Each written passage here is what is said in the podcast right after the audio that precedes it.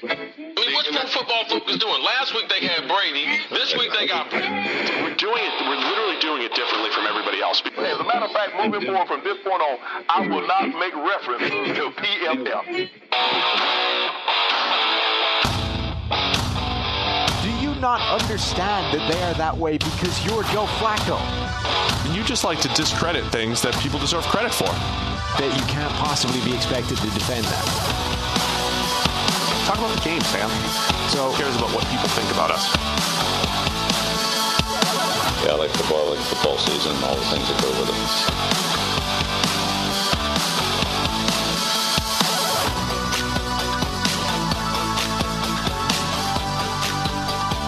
it. Welcome in to the PFF NFL Podcast. Steve Pelizzola back here with Sam Monson, and it's your day, man. Happy St. Patrick's Day. Thank you. St. Paddy's Day. Yeah, D. Not Patty too. With a D. Yeah. Can you explain why? Just why? What it is? Because that's the short. That's how you shorten Patrick. Everybody does it P-A-T-T. Well, they're wrong. Okay. Patrick is shortened to Patty. Okay, cool. That's it. Because so everybody spell it right. Now, everybody on the PFF NFL podcast, all of our millions of fans and listeners here, will get that right forever. Well, in Irish, Patrick is it's P-A-D-R-A-I-G. It's right, like Harrington. Yes, right. So it's a D. It's not a T. Okay. Yeah, I get it. I mean, I get it, but I think it took you telling me. Okay. Helping me. Yeah. No, make sure you get that right. We have a TikTok out there. Is that what you told me? I need to go. There is a TikTok out there, yeah. What is it? It's just a little behind the scenes of the studio and stuff. Okay, cool. I've decided, by the way, I'm not going to be bullied into wearing a hat or a helmet for the entire show. I'm going to keep going with the ball. Can we get a solo? Let me see that. Are we shiny? Actually, it's less shiny today. What'd you do differently? I mean, this is just 24 hours worth of stubble growth, I think. Stubble growth helps. Is affecting the shine. There's probably like one light we could kill. There's probably like 8 lights we could kill and still be fine. There's 15 of them here. Let's get we'll get the stage manager on it and the stage manager. Yeah, stage manager. Is that Chaz? Yeah, Chaz. Play around with the lights. Just not here. All right, not yet. Not live on the show. Here. Play around with them live. Just get the step ladder. Just do what you need to do. All right. Hang on. There's one. That's gone. Was that intentional or is that just a blown bulb? Oh, we're probably down a bulb here. Okay. So this is a fun show. Here's what we're going to do. We got 2 days of, 3 days of free agency that have happened, one official day. Sure. And we're going to go through all 32 teams. This one's actually quick. We're just going to give our answers, a little bit of context around it, but our favorite and least favorite moves of free agency. Yeah. Before we get into it, don't forget all of our charity drives. We're going head-to-head. You could see me do combine drills, which I'm going to start training for. You're still rolling with that. You're not. We're going with combine drills. You're not up in the offer. Yeah. Combine drills. Okay. Combine drills versus your Jackson Mahomes TikTok. Both raising money. We'll have the link in the YouTube if you want to contribute. Also on our pinned tweet at @PFF_Sam, at @PFF_Steve. Both raising money head to head. Both trying to get to $2,500 first. And I'm hoping I win. Sure. Even though I'm working from behind here. Yeah. It's a GoFundMe. Is there a direct way that we, what's the best way to? I keep telling, pin tweets and they'll be in the description. People want to hey, what's the link? If you go to the GoFundMe, if you search PFF NFL podcast, you'll get to mine. Yeah. But we have some coming back to do. Steve fans out there and Heritage House fans. Trust me when I tell you, the easiest way of finding this is to just go to our Twitter accounts and go to the pinned tweet for each person. It is the easiest way to do it. There are other ways of doing it. Go to my account. But this will be the easiest. In my pinned tweet. At @PFF_Sam or at @PFF_Steve. It will be the first tweet on the feed. That's the easiest way of getting to the GoFundMe. All right. So we got that out of the way. Thank you for supporting the podcast. Thank you for supporting two of our favorite charities here. And then before we get into it, the PFF NFL podcast is sponsored by Western and Southern Financial Group. While you focus on your roster moves, Western and Southern helps advance your money moves. Buying your first home, planning to start a family, wondering how to make your money grow? Well, Western and Southern's playbook of life insurance, investment, and retirement solutions helps you rest assured on game day. Team up to understand needs and address goals with a game plan built just for you. Get started at westernsouthern.com/PFF. All right, man. You want to go team by team here? Sure. All right. Our favorite and least favorite moves. Did you fill anything in on this document? No. What document? I sent you a link to a document with a list of the teams case you wanted to type them in. So you've got them. I know you've got your list. You just didn't put them in the same places. It's in the big shiny head. Beautiful. Where did you send this? in our Slack chat, Sam. No, you didn't? I did. Let's check. Link in mine. I said, did you start tracking these anywhere? Google Doc, labeled podcast doc. That's not in my Slack. Interesting. Slack is slacking here today. It's got to be a Slack issue because I can show you on mine. I can still see it. I mean, I can show you on mine. It's not there. I go to the place where you put the games in, podcast doc. Uh-huh. You can use that. And the third page called Sheet 7, you can go over there. That's great. Yeah. Didn't get that. It's good podcasting here. But you know the document, so you can get in there. Yeah. Those are the teams we'll go through in order. So we're going to start in the AFC East because that's what we always do. Buffalo Bills. Okay. Favorite and least favorite move for the Buffalo Bills. I know which one you liked there. I liked multiple. I like a lot of what they're doing. Okay. Well, my favorite one is the Tim Settle move. Yeah, agreed. 2 years, $9 million. That's a steal. Tim Settle is one of those guys where he's still 24, 25, something like that. Still very, very young. Has been buried on that Washington depth chart. I think he's capable of a lot more than he's been given the opportunity to show so far in his NFL career.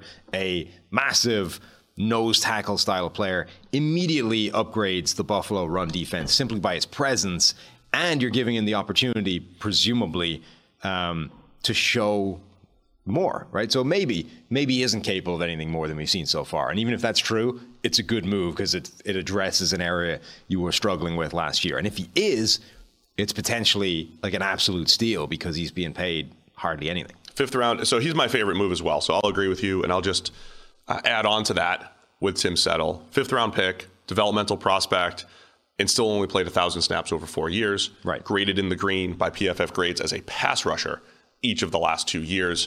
So I like the Settle move for the Bills. Do you have a least favorite move? Sometimes the least favorite moves are going to be challenging because not every team has a terrible one or anything like that. Do you have a least favorite move, though, for the Bills? Yeah, or they're going to be... or like what teams didn't do yet or whatever. Or players that they lost, I think, is going to be quite a theme. You're going to say the same as me again. No, I'm going to go with re-signing Jake Kummerow because, you know, what's the point? I mean, I think it'll be okay. I mean, it'll be fine, but that's an indication of where the Bills are, right? Their least favorite move is simply a move that, who cares? Why? Yeah. Why bother?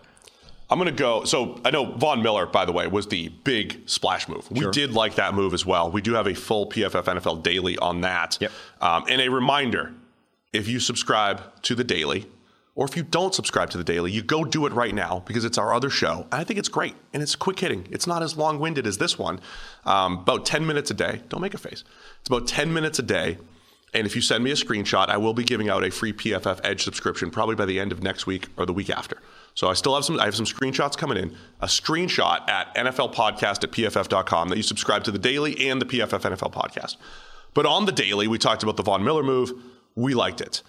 The only thing I don't necessarily like, and I know the move probably had to be made to free up some of the space for the Von Miller deal, the losing Darrell Williams on the defensive line.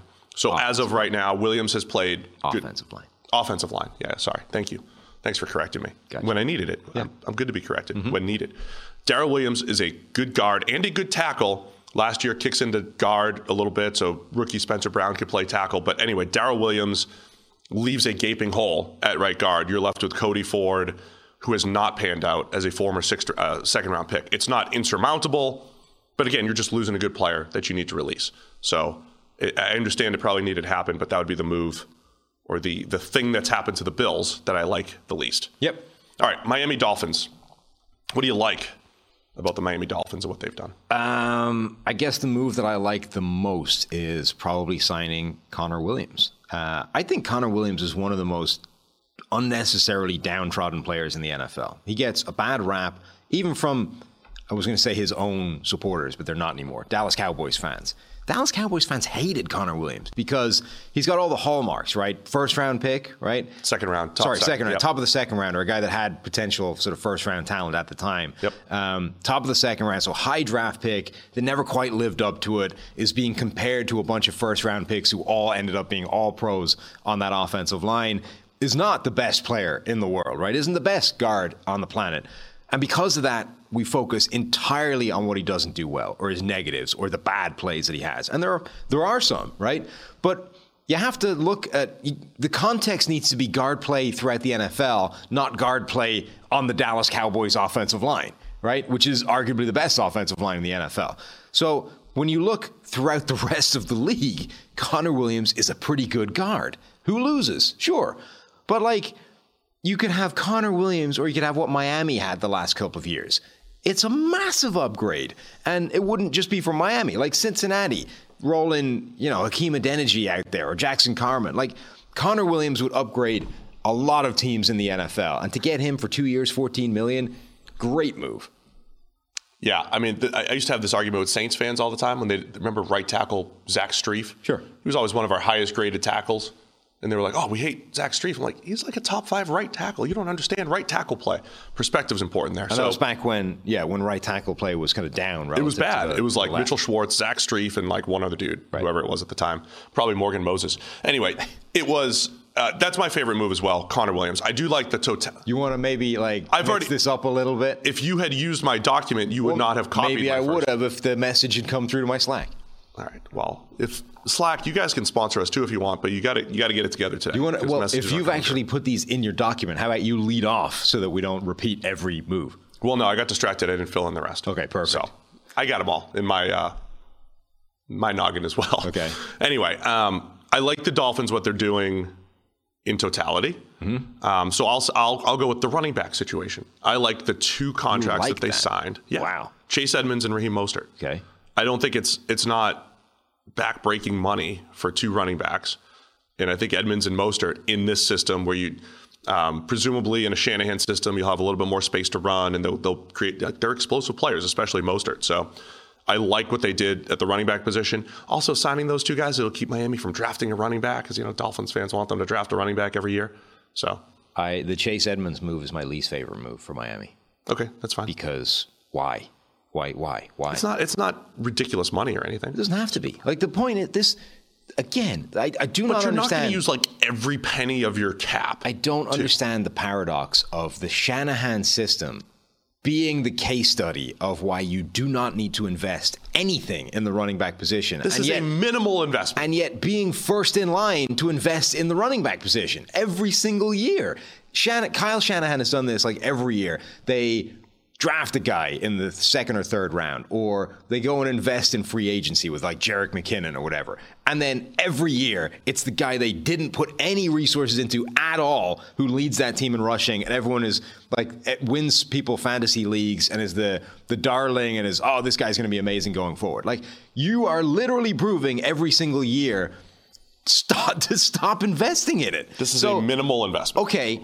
Raheem Mostert, 1 year, $3 million. Fine. Right. You also have Myles Gaskin, who, frankly, behind the offensive line he was running behind, did a pretty good job last year. You can draft somebody in the 5th or 6th round every year and be grand. What is the point in giving Chase Edmonds $12.6 million, including $6 million guaranteed? That's not too much. It's not too much, but it's like if you come out, if you leave the building, right, and you accidentally lose $20 out of your pocket, it just flies away.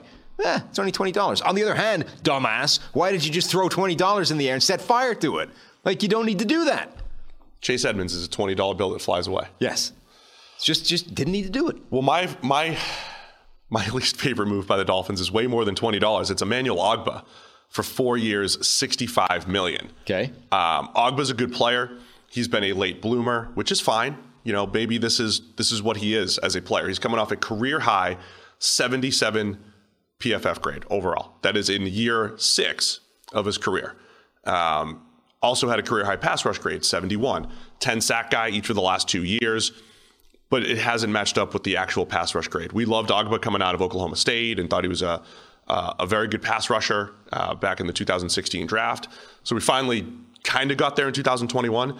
Ogba's one of those players. I like him if he's making, you know, $6 or $7 million a year or low-end edge money. I don't like him if he's making high-end edge money, so I don't love that move for the Dolphins, given the edge market. Okay. All right, let's go New England Patriots. Is there... I don't have anything written down here for you got this, nothing, so it could be... Okay. I might copy... Well, they haven't done much, so... It's okay for us to agree on stuff, too. Yes. It's less okay if we agree on everything. We're just 2 for 2 so far. That's not great. Why do you love Matthew Slater? As the top move. Yeah, I don't. That's not the one I would go with. Patriots bring their core back. On offense, James White. Defense, Devin McCourty. Special teams, Matthew Slater. Okay, I will go with James White. 2 years, $5 million. includes $500,000 guaranteed. That's what I'm talking about. If you are going to invest in the running back position, it should be almost nothing. And they've invested almost nothing in James White, who has been a very valuable part of that offense, particularly as a pass catcher. So that's the kind of running back move I can get behind. I guess I like bringing Devin McCourty back for 1 year, $9 million. Still a good player. $9 million. What else are you going to do with the $9 million this year? I don't know, but he's a very old guy now. He's very old. He's still one of the better safeties in the league. It's a good play. It's a good play for the Patriots. What don't you like about New England? I don't like letting J.C. Jackson walk. I understand the arguments, hey, Bill Belichick's always a year early. They're pivoting defense to his own heavy scheme, blah, blah, blah, blah, blah, blah. Don't care. Blah, blah, blah. J.C. Jackson is one of the better corners in the NFL who is a ball hawk in any system who makes a material difference to whatever coverage you're running, and your cornerbacks right now are Jalen Mills and Terrence Mitchell. That's not good. No. My issue with the Patriots right now, the thing I definitely don't like that they did was trading Shaq Mason for a fifth rounder. I think that's a pretty obvious one. He's one of the best guards in the league, and you got a fifth rounder for him, right? That's the part that's my problem with it, the fifth rounder. The trading him away, all right. I mean, you've got Michael Owen, they've got a pretty good track record of next guy up on the offensive line, and they have a next guy up literally sitting on the bench waiting for his chance. Getting a fifth rounder back from him, I don't understand. Now, supposedly that's not showing up in the cap space yet because that's not official because he hasn't passed a physical because he's on a cruise or something. So I think we're going to see right now per over the cap, the Patriots on the lower end as far as effective cap space goes. This will move them up to the higher end once this thing goes through. I'm assuming that's not a part of this. The other one thing I don't love about the Patriots is reiterating what they did last year. The investment that they made. You can't have that as your thing you don't like. Last year's spending spree. Yes. Last year's spending spree. Stop it. The fact that all of last year's free agents are making more than guys I would prefer to sign this year. No, you can't do that. Stop. That doesn't qualify. Of course it does. What is your least favorite move the Patriots have made this offseason? What they did a year ago. Yeah. No, you can't. No. That's massive against the rules. Cap hits on last year's free agent class. No. All right. This is a quick hitting show. We're through three teams. That's the Patriots. Let's go New York Jets. What do you like about the Jets moves? I would say signing, both tight ends. Let's put them together. CJ Uzama and Tyler Conklin as a duo. Me. You're going with that as well? I was thinking about it, but Conklin's making a lot more money than I'd expected, so. I thought he showed well last year. Last year, he was a guy who made himself a lot of money a season ago. Wasn't supposed to be a thing. And then Irv Smith gets hurt.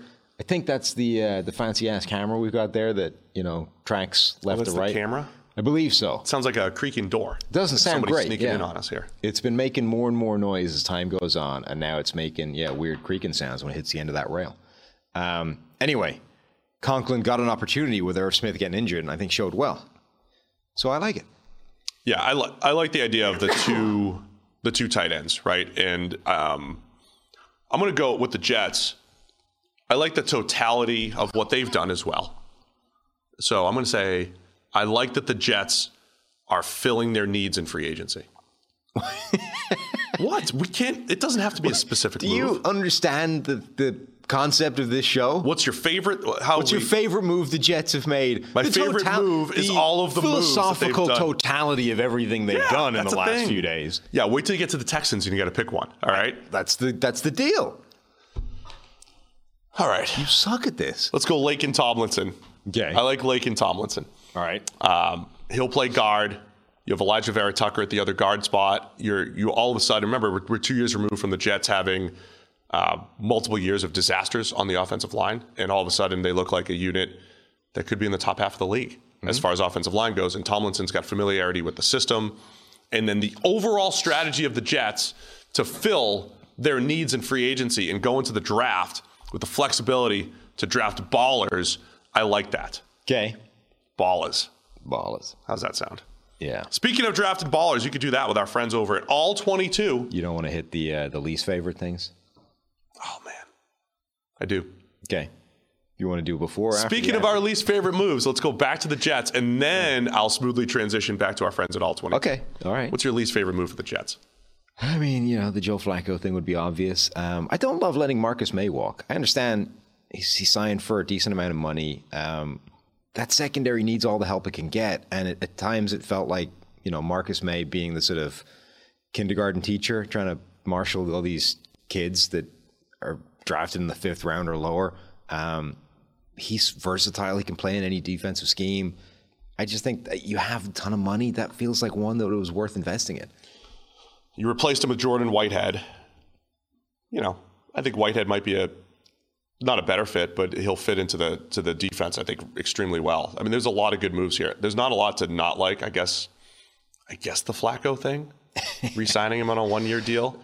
And this is because I like your philosophy, right? Like, give me a backup who at least might be good. Like, there's like some unknown to my backup. You know, there could be extra value there. Or you just have a little bit more faith when he gets into the game. I think Joe Flacco at this point in his career, not so much. What are we going to be talking about now? Our friends at All-22? That's it. Do not draft Joe Flacco on your All-22 team next year. Unveiling the new fantasy football game that hundreds of PFF employees have been playing. I know our millions of listeners are going to be in on this game because All-22 uses weekly PFF grades as one of its main scoring components and tests your ability to build a full 53-man roster, including your offensive line. If you've ever dreamt of sitting in an NFL front office, if you enjoy the scouting process, you want to go check out All-22, and here's how you do that. You can join the waitlist at all-22.com with nothing more than your email. If you join the waitlist before the NFL draft, you'll get a special promo code for an All-22 subscription. Waitlist users also gain access to premium content like inaugural draft guides, in-season strategies, feature release announcements, and more. So be sure to follow at all22_PFF on Twitter. All-22, less fantasy, more football. It is premium fantasy football powered by PFF. As you can see on the screen here at YouTube, we've been waiting for this for years now, and it's finally going to be upon us here in the 2022 season. So appreciate everybody for joining us there. Once again, join that waitlist, all-22.com. All right, who's next on my list here? Cleveland Browns. We're going through the AFC North. The Cleveland, what? How can the Cleveland Browns be next? Oh, I just kind of typed it off the top of my head, so it's not going to be in perfect order. So it's random-ass order. Do you want me to go on the order that you're looking at? Okay. Baltimore Ravens. Okay. We'll go by the order here. Well, they haven't done much, so there's not much to choose. I'll start. My favorite is signing Morgan Moses for 3 years, $15 million. Shocker. Yeah. Can I give Morgan Moses context why I like that? God. Sure. What? The dude hasn't missed a game ever. Hasn't missed a game ever. I don't think he's missed a start since he became a starter in 2015. Okay. And look, I like Morgan Moses because he's not great. He's very good. Morgan Moses because he's not. He just grades in the green. He's just a green grade guy. Can we get a quote graphic for that? Yeah. I like Morgan Moses. Not great. He's not good. Great. I like not great good players on my offensive line. All right. He's graded in the green every single year since he became a starter in 2015, and he's durable. He's good in the run game. He's a good pass blocker. He's actually a better run blocker than the great Ali Villanueva, so probably a better fit for the Ravens. And he's actually played right tackle. That was the one thing Villanueva was okay at last year. I know that, but Moses is going to be even better. So okay, it's my favorite move. I like bringing back Za'Darius Smith. 4 year, $35 million. That's not an awful lot. Yeah, when you look at, again, there's the perspective thing. Like, I didn't love the Emmanuel Ogba thing, which is up to $60 million. And Za'Darius probably a lesser player. Za'Darius is a couple of years removed from leading the NFL in total pressures, which was a complete outlier for him. A career year in Green Bay, better than he'd ever done in Baltimore by a distance. And then he backed it up the next year. He wasn't quite the same, didn't lead the league in pressures, et cetera, but had another really good pass rushing year. And then this season got injured, missed basically the entirety of the season, got back for 20 ineffective snaps in the playoffs or whatever. But if he's healthy now, it's not just the 1 year. If it was 1 year of random crazy career performance from Za'Darius, you'd be like, yeah, I don't know about that. But he did back it up with the second one, which makes me feel a lot better about what he can do this year. Yeah, Za'Darius Smith, it's a good one. Is there a move you don't like out of the three things they've done? Is sign Morgan Moses, brought back Za'Darius Smith, and then signed Marcus Williams to a 5 year, $70 million contract with $37 million guaranteed. Well, and potentially losing guys. I mean, that's obviously the thing every year with Baltimore. So as of yet, Bradley Bozeman is still out there, right? Yeah. They don't love that. I would bring him back. But they're always... well, here's the other thing that you could say you like about them. Morgan Moses, they're Za'Darius Smith got released. So that doesn't affect the all-important comp, pick, math that the Ravens dominate. Marcus Williams and Morgan Moses might. I know Marcus Williams will. So they're always shrewd there. Bozeman, trying to replace him up front. Mm-hmm.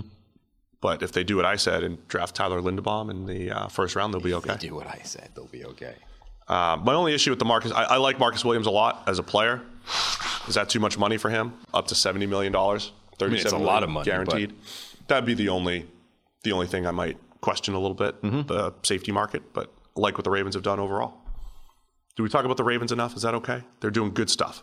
Good work, Ravens. You guys always do really good offseason work. Is that good? Sure. The only other thing to maybe not like is I think they've got more needs up front. Calais Campbell's gone up front, but the whole front seven probably needs an influx of talent. So that needs to happen at some point. And they might go into the draft with more needs than preferred. All right, who's next here? Cincinnati Bengals. What do you like, Sam? My favorite move is probably the Alex Cappa deal. It's decent money. It's more the methodology that I really like. I like that Alex Cappa, I think, would be a sort of top of tier 2 type of free agent, a guy that usually goes on day 2 or 3 after the initial flurry. The fact that they announced that like a minute into the free agency, that's the one they went and prioritized. They didn't. Usually teams sort of, they all flock around those tier 1 guys and there's a giant bidding war. And then you're like, oh, crap, we didn't get him. Like, we missed out on Brandon Scherff. Let's go to the next one and the next one, right? And it kind of goes down the chain. The Bengals just went, screw it. We're not spending all that money on Brandon Scherff. We're going to divvy out that money throughout a couple of offensive linemen. And they went and prioritized Alex Cappa, got it locked up, got it done, and then just announced it. I really like that way of doing business to attack a massive area of need. That is a concept, right? Essentially getting 2 offensive linemen for maybe the price of 1 as far as Scherff goes. That I love. Yeah. So I'll say the Ted Karras deal I liked. Center guard flexibility. He's always been a productive player. This is like the Matt Filer of the draft class here. I think Filer was the guy that was going to make $6 to $8 million. He made like $8 million last year for the Chargers and gave you probably $12 million worth of production at that position. I think Karras has a chance to do that, whether they play him at center or at guard. So I like both guard moves for the Bengals. You take Kappa.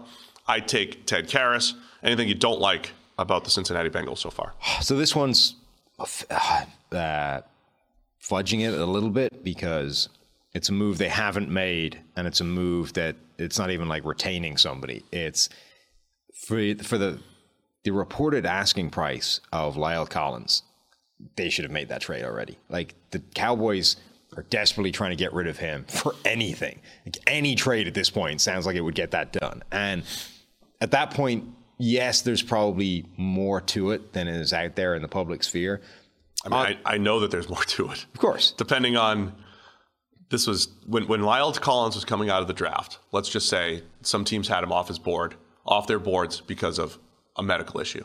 Yeah. Now, whether or not that still applies 5 years later, I don't know. Right. But let's just say that. Yes. And there are team or the Cowboys are reportedly essentially done with him and think that there's an area of his physical makeup that's shot. On the other hand, he played well last year. So that doesn't necessarily jive. Yes, this is a thing that might cause problems down the line. On the other hand, as long as he's playing well right now, who cares?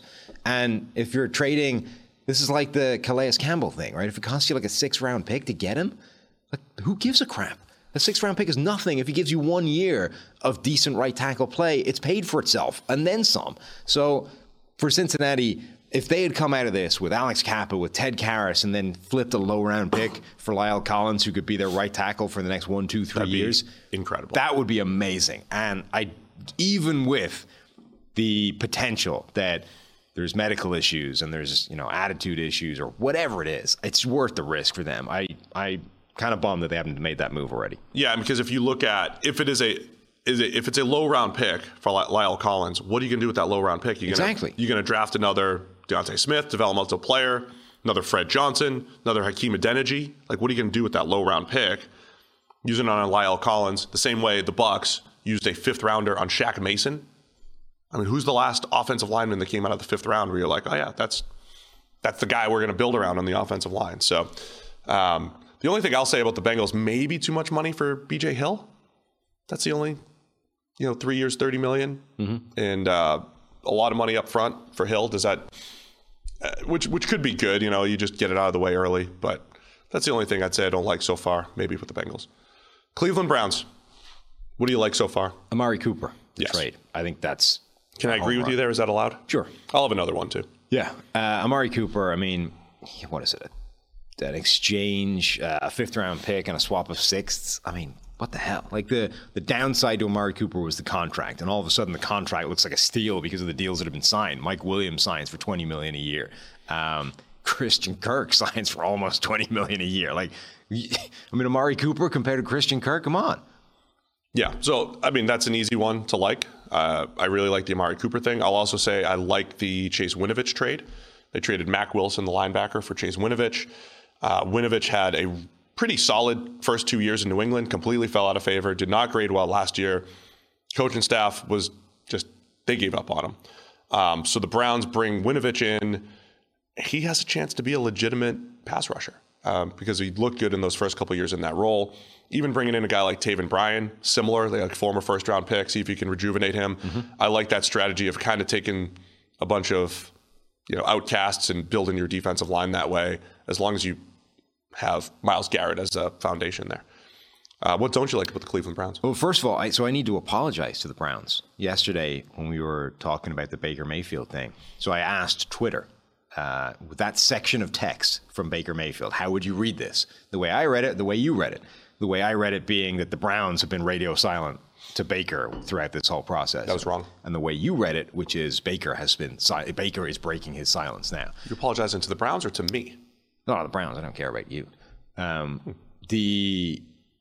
Apparently Baker Mayfield had sort of said that he's going on like social media hiatus, like January or something. He was like, I'm stepping away, right? I'm being quiet on social media. I'm going silent. So that him breaking his silence now is what happened.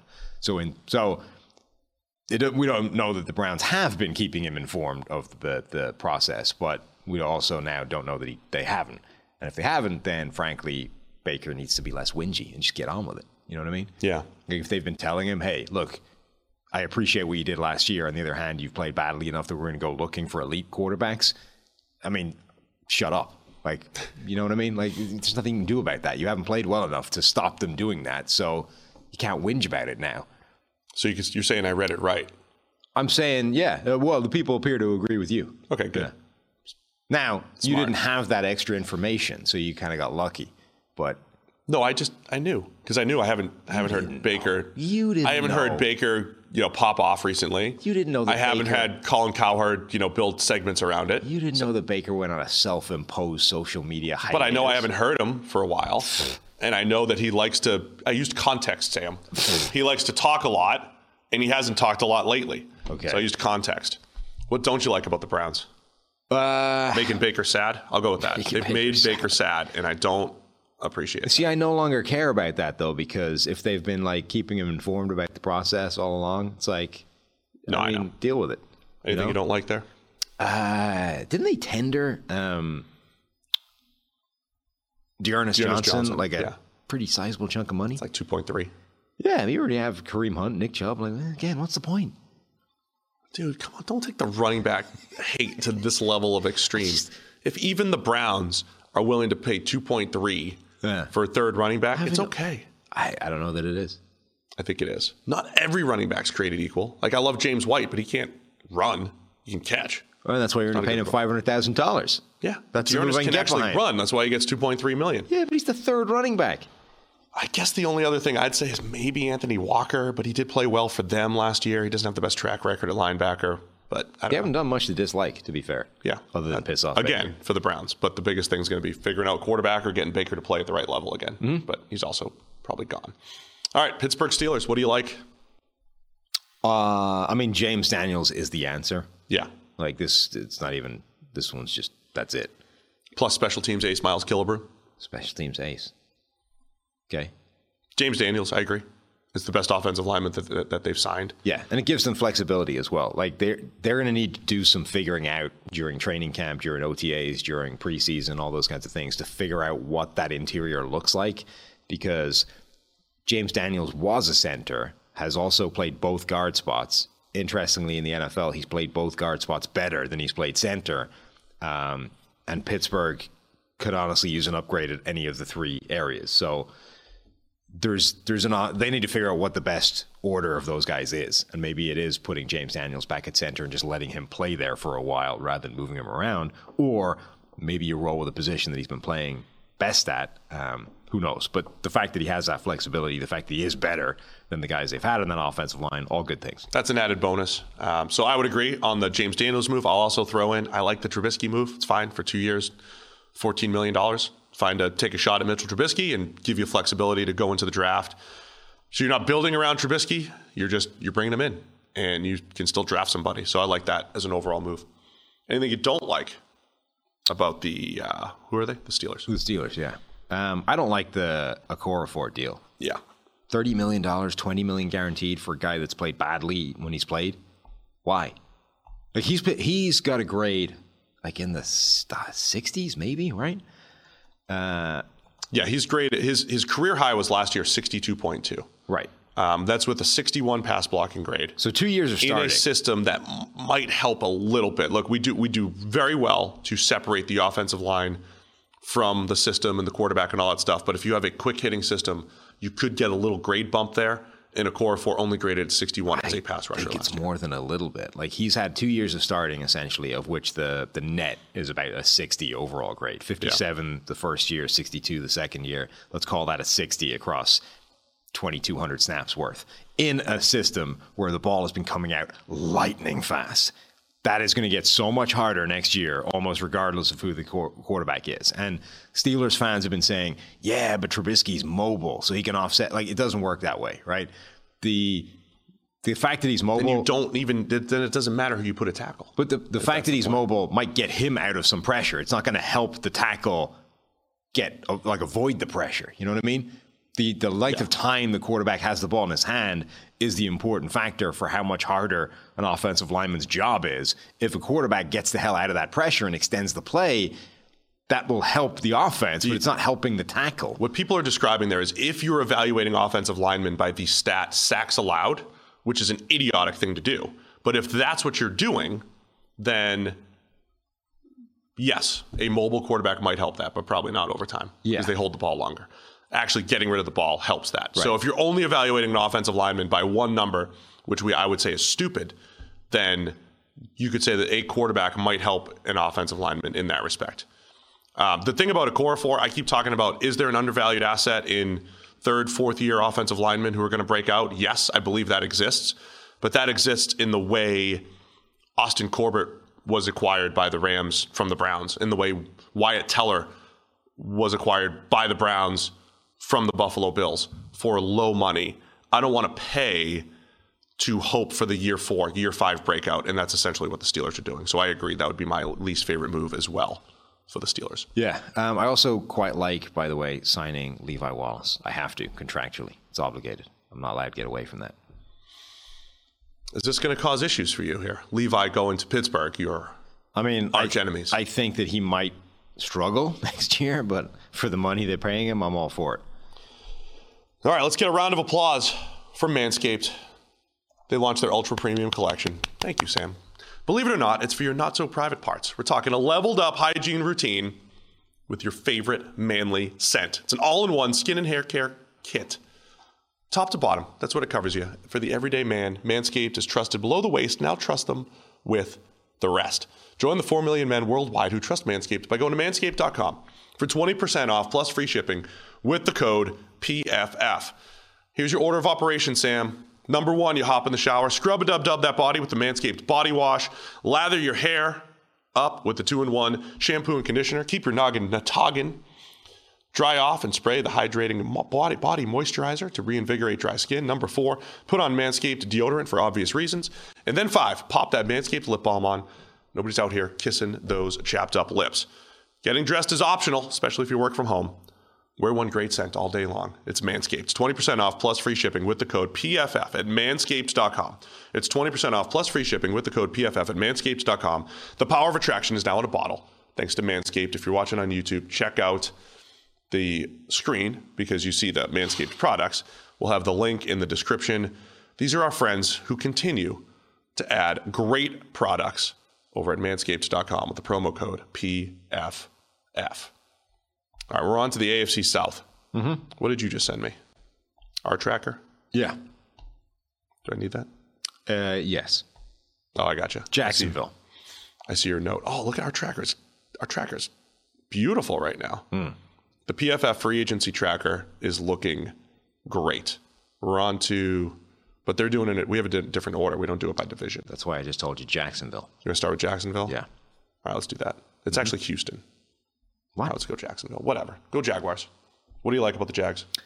What do I like about the Jags? Not a lot. Seriously? You don't like it? I mean, they brought in so many players. But all of them are overpriced.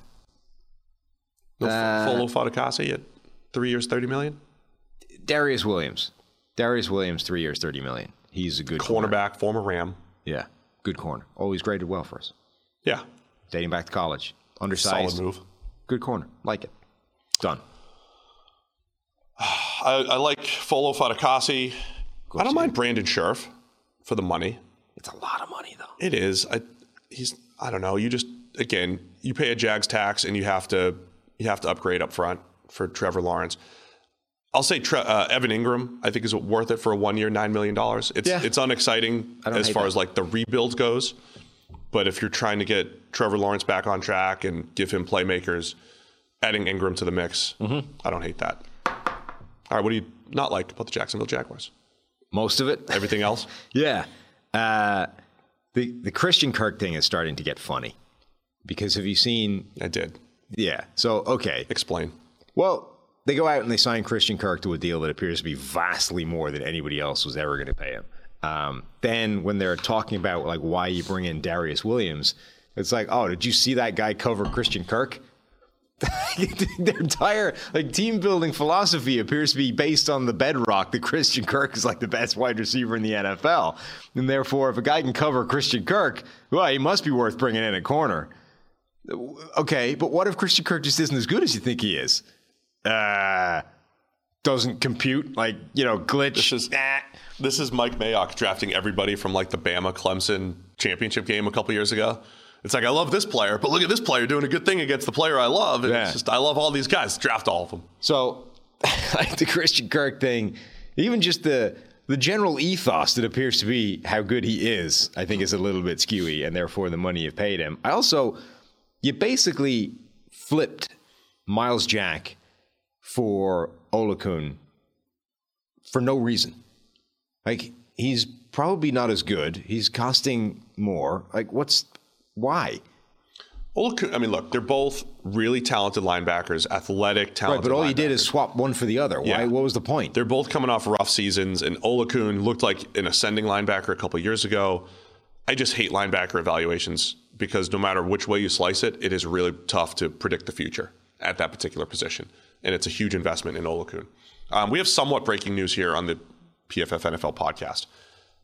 It's from 7 minutes ago, so it's not that breaking. But per Adam Schefter and probably a million others at this point, the Browns have been notified they're out of the running for Deshaun Watson, per team official. They have been notified? They've been notified. Okay. Per a team official. Well, now the Baker probably knows. He probably got the notification or knows someone who got the notification within the organization. Out of the running. So Mike Garafolo says they've been the same thing and then says the team still views Baker Mayfield as their quarterback going forward. Schefter didn't get that part to tweet out. They gave Garafolo, hey, if you could just mend some bridges here. They told Mayfield's agents at the Combine they'd only explore top-tier quarterbacks such as Watson. So now the Browns have to go back to Baker, cap in hand, and be like, hey, Baker, look. This is good. This is a good thing. We always said talk him back in. We said it was an open relationship. You know, we experimented outside of our thing, and now we've decided you're the one we want to be with. That's what the Browns are going to try and sell Baker on right now after he just posted his Twitter missive of how much he'd put his heart and soul into the city of Cleveland, and the city of Cleveland, or the Browns, they weren't loving him back right now. A pissed off Baker Mayfield. Baker Mayfield. This is going to be fun now. I'm interested in how this goes. I think the same investment you were going to make to reshape Deshaun Watson's image, you just take that same investment and you try to reshape your own image for it. Well, this isn't like Mayfield. A PR problem. This is a... It's internal PR. My buddy Mike does that, internal PR. Internal PR. Yeah, over at Comcast. You know, keep the employees, you know, abreast of situations and moving forward. It's probably more than that, right, Mike? But anyway, you know, people do that. Sure. They should hire Mike, actually. Go repair relations with Baker. Okay. He's going to tweet soon, isn't he?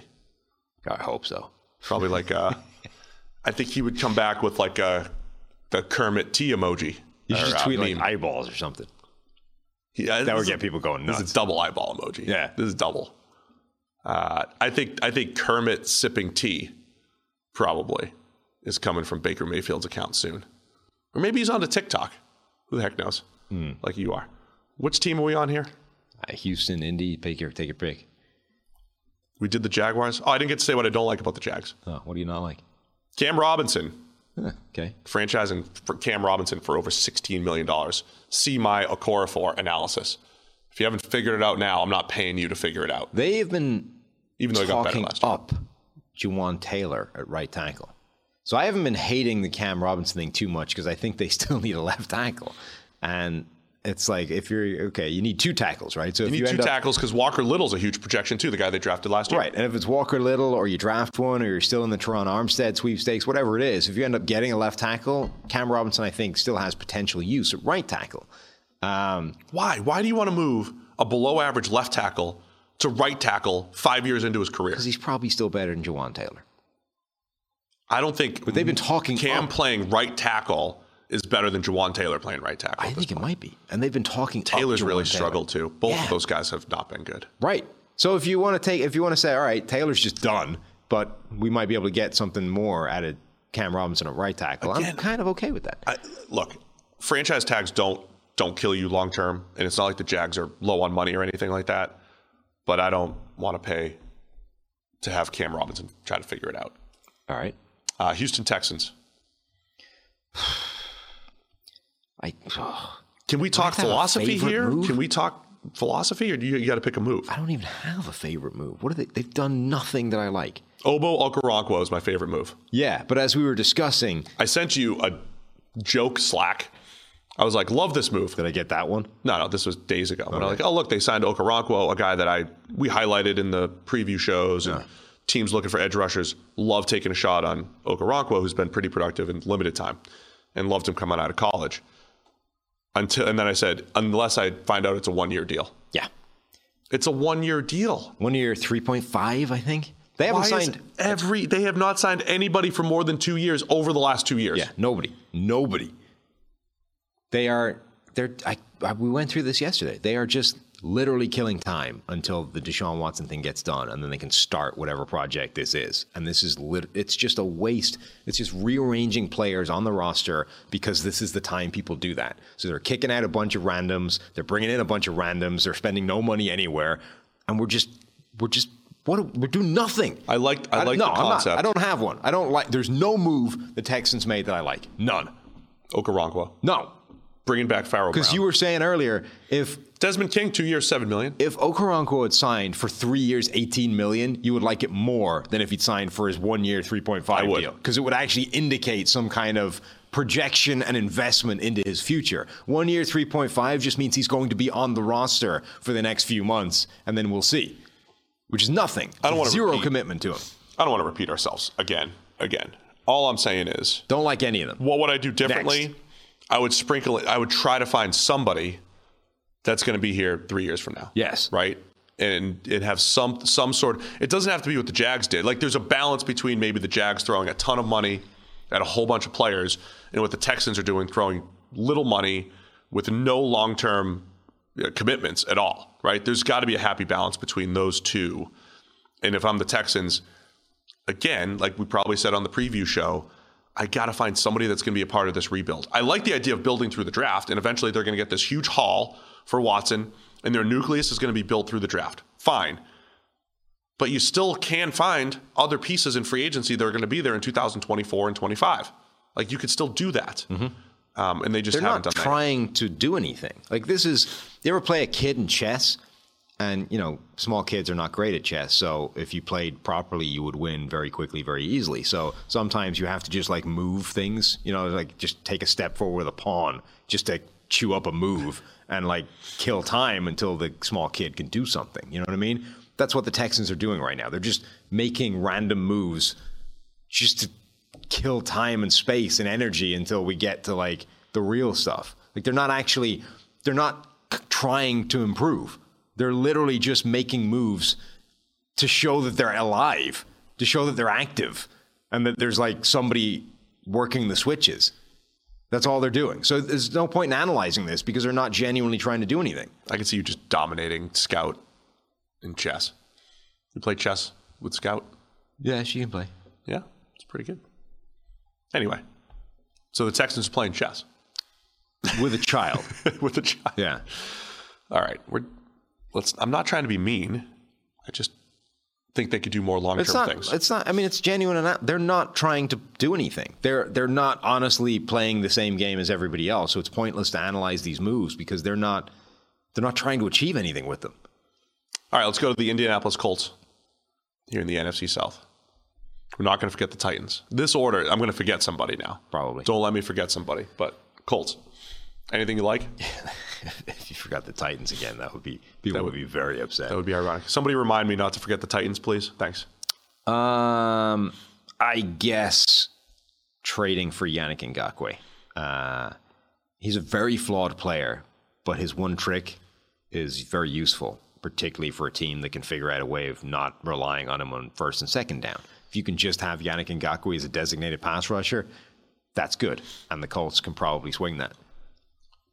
I guess what I like is trading Carson Wentz, getting something for him. Trade him away.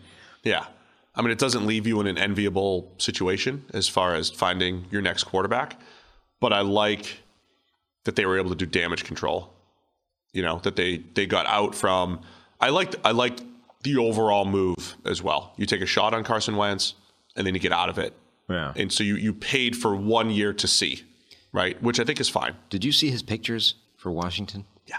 There's two of them. There's first yesterday's one. Yes, in the Letterman jacket. Then there's today's. Yeah, in his own yellow jacket, yeah, which apparently he already owned. This is not like one that's been handed to him or that he's gotten specially now that he's the Washington Commanders. Maybe this is his best quarterback. This is like, I already own this yellow jacket and I'm ecstatic that I have the... There you go, look. And I'm ecstatic that I've got the opportunity now to wear it for this special occasion. There's no way he owned a jacket with exact... That's what he says. Washington football team. I mean, maybe he's commander, a liar. You can call him yellow. A liar if you want. I'm just relying. Look, see, Carson said he already had the jacket. That is the exact yellow. That is a very specific yellow. My only point would simply be that had the shoes too. The Washington Commanders colors are not kind to ginger people. They're not. No. They're not complimentary to the ginger. That's very. Now I don't know with the ginger theory. That, you know, the talent can only be concentrated in one place at one time. If that's like an enhancing feature, you know, like a force multiplier for the ginger, the Washington Commanders colors, if it is, then Carson Wentz is about to be MVP. If it isn't, then he just looks kind of silly in those colors. So what does Wentz need to do to own all the ginger talent next year? That's the question. So like if... God, look at that. I had multiple people, by the way, tagging me in that picture, which I'm not happy about. Multiple. I can see it. He's got a little more hair. No, beard. I'm not. That's not on. Can somebody get Sam a Letterman's jacket, please? I'm not. No, that's... We're going to replicate that. That's harsh and unfair. I would pay for your charity if you just replicated all of Carson Wentz's looks, right? Forget the Mahomes TikTok. If you replicated all of Carson Wentz's looks, from the Letterman jacket to the bright yellow blazer. Yeah. I'm not buying a Washington Letterman and a bright yellow PFF jacket. It's for charity. We'll expense it. Yeah. Where are we again? Moves you don't like for the Colts? So I liked trading Carson Wentz. Stop it. Just move out of the shot. Yeah, you're right. That's his head's not as... Not doing it. Head's not as shiny. Wait, hang on. Here we go. No. You liked from the Colts, Sam? I already did the like. You did. Ngakoue. So we did Ngakoue. I said I liked Colts. What do you not like about the Colts? The fact they don't have a quarterback. Okay, you trade away Carson Wentz, fine. Damage limitation, great. On the other hand, what are you doing now? Because you still don't have anybody. Give me answers. I don't have any answers. That's the problem with this. You traded away the guy you decided was a problem, and now you need an answer. And what is your answer? Well, you don't need the answer till September, or presumably July. You need one pretty soon. Yeah. So, yeah, that's what happens. I don't like that they've placed themselves in a position of not having a quarterback in a quarterback-driven league. You would have kept Carson Wentz. If I didn't have a better option, yeah. So you would have had an option already available. Yeah. Like the draft doesn't happen. If you're going to trade him away, the draft could be an option.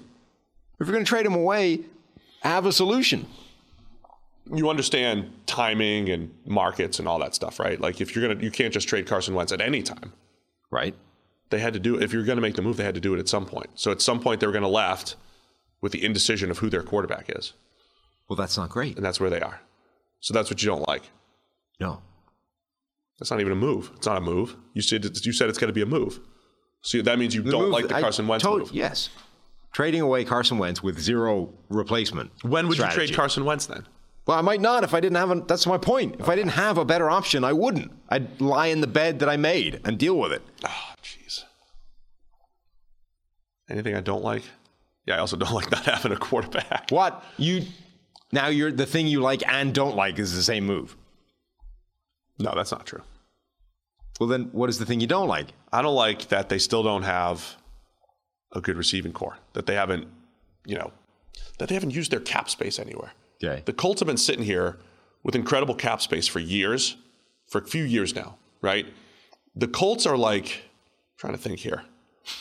You get into the metaphor market? I think so. So what's happening here? I feel like they've... Prepare the graphic.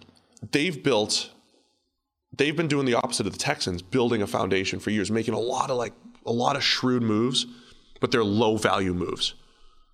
So make a metaphor for that, for me. No, this is your job. Come on, let's go. They have a house with just floors. A house with just floors. They haven't even put rooms in there, right? There's no stove. You can't use anything in the house.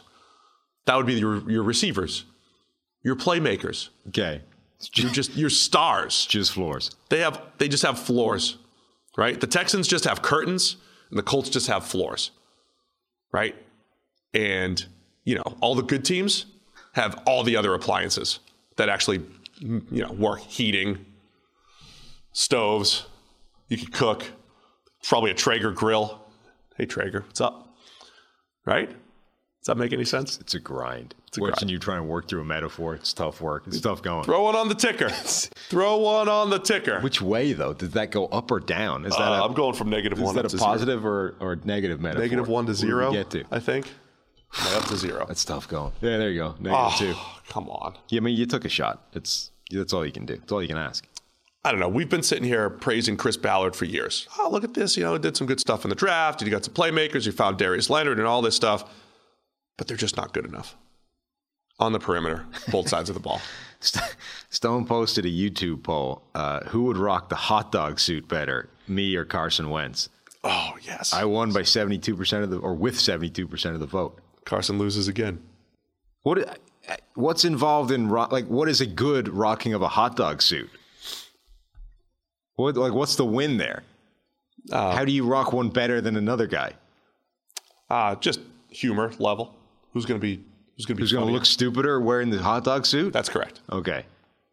Look at years of you making fun of my appearance coming back to you in 2 days. All of it. All in 2 days. Yeah. On your day too, St. Paddy's Day. All right. Yeah. Yeah. Okay. I mean, Wentz has a little leprechaun-y type of look too. Big leprechaun, but very big leprechaun. I'm not sure you can say that anymore. Oh, I was going to say, is that all allowed? Yeah, I don't know. Cut that out. I was just joking. All right, Tennessee. We're not forgetting them. Are you not allowed to say that anymore? I don't know. I've lost track. I don't want to bring attention to it. I don't know what you're allowed to say. Let's not bring attention to it. Which is not great for people who are paid to talk for a lot of the time. Yeah, particularly live. Yeah. Here we are. Yeah, yeah. Just saying he's got a beard that looks like yours. Yeah. Tennessee Titans. His is gingerer than mine. Mine is less ginger than his. Come on. What are we doing? Can we get HR on the phone? We got award-winning HR here. Tanya, would you... start throwing around some discipline to these people? Well, our training's not due till the end of the month. So I mean, mine's completed, so I can. Yeah, but it's not due till the end of the month. So to be fair, I think it's tough to really hold people to the proper HR standards until we all complete our training on my birthday, March 31st. That's when it's due, by the way, PFFers. What? Okay. That's fine. Turning 40 in 2 weeks from today. Wow. Yeah, it's happening. Tennessee Titans. What do you like? What do I like? Look at us not forgetting the Titans. Yeah. Look at us. We're an hour in. We're going to have an hour AFC, hour NFC. Perfect show. The perfect show. Re-signing Ben Jones. 2 years, $14 million. Quality starting center. Good. Done. Like it. I like that. I'm going to say I like that as well. I like the signing of Jamarco Jones, former Seahawks guard. I would try him at tackle. I would just give him a shot at right tackle because he looked like a better tackle coming out of college at Ohio State. I think Jamarco Jones. So the difference between the Okorafor moves and the Cam Robinson moves and all that stuff, those guys are getting paid to get better at the NFL level after starting for years. Mm-hmm. I think Jamarco Jones is one of those guys who's worth a look, was a good college player, hasn't had a ton of opportunities at the NFL level. If he's going to break out, it would be right around this part of his career, and you do that for 2 years, you know, under $6 million. Those are the guys that you try to take that shot on. So Jamarco Jones, I like that move, that signing for the Titans. What don't you like? Re-signing Harold Landry to 5 years, $87.5 million. That is monster money for Harold Landry, who it's not that he's bad, right? There's a difference between Harold Landry and Bud/Bad Dupree, that he isn't that bad. On the other hand, he isn't great either. He has 4 straight years in the NFL of PFF pass rushing grades that range between 56.8, his most recent one, and 61.1. Now, look, we're talking about Von Miller having lost a step as a pass rusher, and he just posted an 88 pass rushing grade. So Harold Landry has never been in the same stratosphere of pass rusher as Von Miller, even declined Von Miller, and yet we're handing this guy the bag to be an elite pass rusher. Where he gets kind of fascinating, though, is he has... Usually that happens in Bud Dupree-esque circumstances where a guy gets, you know, a few sacks but doesn't get any pressure, and he just kind of lucked into some sacks in a random stretch. Harold Landry has both sacks and pressures. He's got 225 pressures over the last 4 years. The last 3 years, he's been over 55 each season. That's a pretty high number. I mean, we're saying Jerry Hughes is a really useful pass rusher because he'll guarantee you 50 pressures a season, right? Harold Landry has gotten you that each year of the last 3 years. But he's never graded well. And it's because in each of the last 3 years, it's taken him 566 or more rushes to get those pressures. So his selling point right now, you know, they say that your greatest ability is availability. Well, Harold Landry is knocking that one out of the park. That dude is available every goddamn snap of the game, every game of the season, every season of his career, like clockwork. But he's not actually doing that much. Over 1,000 snaps each of the last 3 years. For over 11, yeah, over 1,043 was the last, over 1,100 the last 2 years. So, yeah, I think you summed that up well. The other way I'll put it, he's a good player. He's durable. He drops into coverage over 100 times per season as well, right? So he's got that flexibility. I look at this move and say, that's the type of guy you thank him for his 4 years and you let someone else pay him. This is what the Ravens would do. You have the next replacement, or Obo Okoronkwo or Uchenna Nwosu, guys who do this little bit of linebacker, little bit of pass rush, little bit of set the edge. You can get cheaper at that position. And you can also acknowledge if a guy, like this is how the NFL should be using our stuff, okay? If a guy has a ton of pressures and all that, and he doesn't have a great pass rush grade, generally it's because of the scheme, the system, or some sort of help, right? And if you're the Titans and you have generated that much pressure and you're happy with Harold Landry's production, you should look at yourself and say, we've created an environment where this guy can produce, therefore we could probably do it for someone else on the cheap, whether it's in the draft or whether it's the Tyus Bowser type or the Uchenna Nwosu type that are out there on the free agent market. So I think that's the alternative move to make there, rather than having a ridiculous amount of money locked up in Harold Landry and Bud Dupree, where if you put that straight up, can you win one-on-one pass rush duo against the others that are around the NFL now? Bosa and Mack and you know, Chandler Jones and Max Crosby. I mean, it's not even in the same ballpark, the Titans. So I agree with you on the Landry move, not liking that. AFC West. Oh, yeah, we're not even close to – we're not even done with the AFC yet. No. It's not even close to a perfect show. No. Denver Broncos, what do you like? I mean, obviously, Russell Wilson. There we go, Russell Wilson. Good trade. Good job, Broncos. Had to do it, right? You had to. I mean, you didn't get the Aaron Rodgers thing done. You had to get something. You had to get a quarterback that can compete in this division, and that's the one. So, love it. Agree on Russell Wilson. Power move. You did it. A lot of the other stuff the Broncos are doing is pretty good, too. Anything you, I also like Josie Jewell coming back, bringing back your own 2 years, $11 million, huge need at linebacker, filled by one of their own in Josie Jewell. Anything you don't like about the Broncos. I'd also give them credit for the Randy Gregory deal as well, by the way. And DJ, I mean, they made a lot of moves. DJ Jones, I think, is a good one as well. So you don't like almost everything Denver have done. Nothing you don't like yet. What do I not like? Is that too risky for Randy Gregory? No, because it's so real long-term investment. But it's only $28 million guaranteed. Like, he can, if he lasts a season, he's got you halfway towards that value. If he lasts two seasons, you've nailed it. Like, I think that's perfectly fine in terms of risk. All right. I don't know that I dislike any move they've made. Yeah, I'm kind of with you. Don't have one. I mean, yeah, no, nothing. I got nothing. Where's there more to do with Denver? A little more. You want to shore up the offensive line a little bit more. They need a right tackle. Right tackle. They're another team that you could make the case that they should have already traded for La'el Collins just to get that done. Again, if you've got a window of opportunity with Russell Wilson and a glaring hole at right tackle, go fix it now. But other than that, can't dislike too much. All right, more work to do on the offensive line. I would agree that that's one thing they can still do better. How about the Kansas City Chiefs? AFC West here. Well, they re-signed Chad Henne, so that's... Anything is possible, as they say. Gotta love that. I guess franchise tagging Orlando Brown, I quite like as a concept. They were in this spot where they're going to have to pay him an absolute boatload of money. Let's put it off for a year. Let's keep him around for 16.6 instead of having to give him a $20 million a year contract for the next however many years. That's not a bad halfway house to just hedge. I don't mean to keep bringing up Cam Robinson, but they both got franchise tagged at tackle, both making over $16 million. Yeah.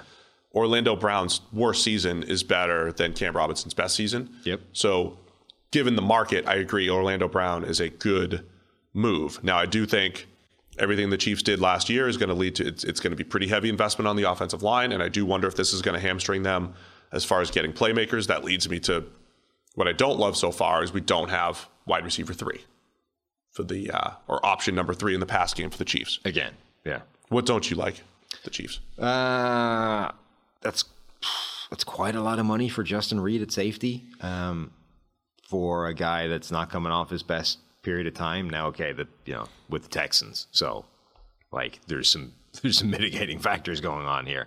I also don't like that they haven't figured out what to do with the Frank Clark deal yet. They're still saddled with that and haven't done much to change that dynamic. I'm not sure why Frank Clark is still on the roster, to be honest. And as you said, they still haven't found that third receiver.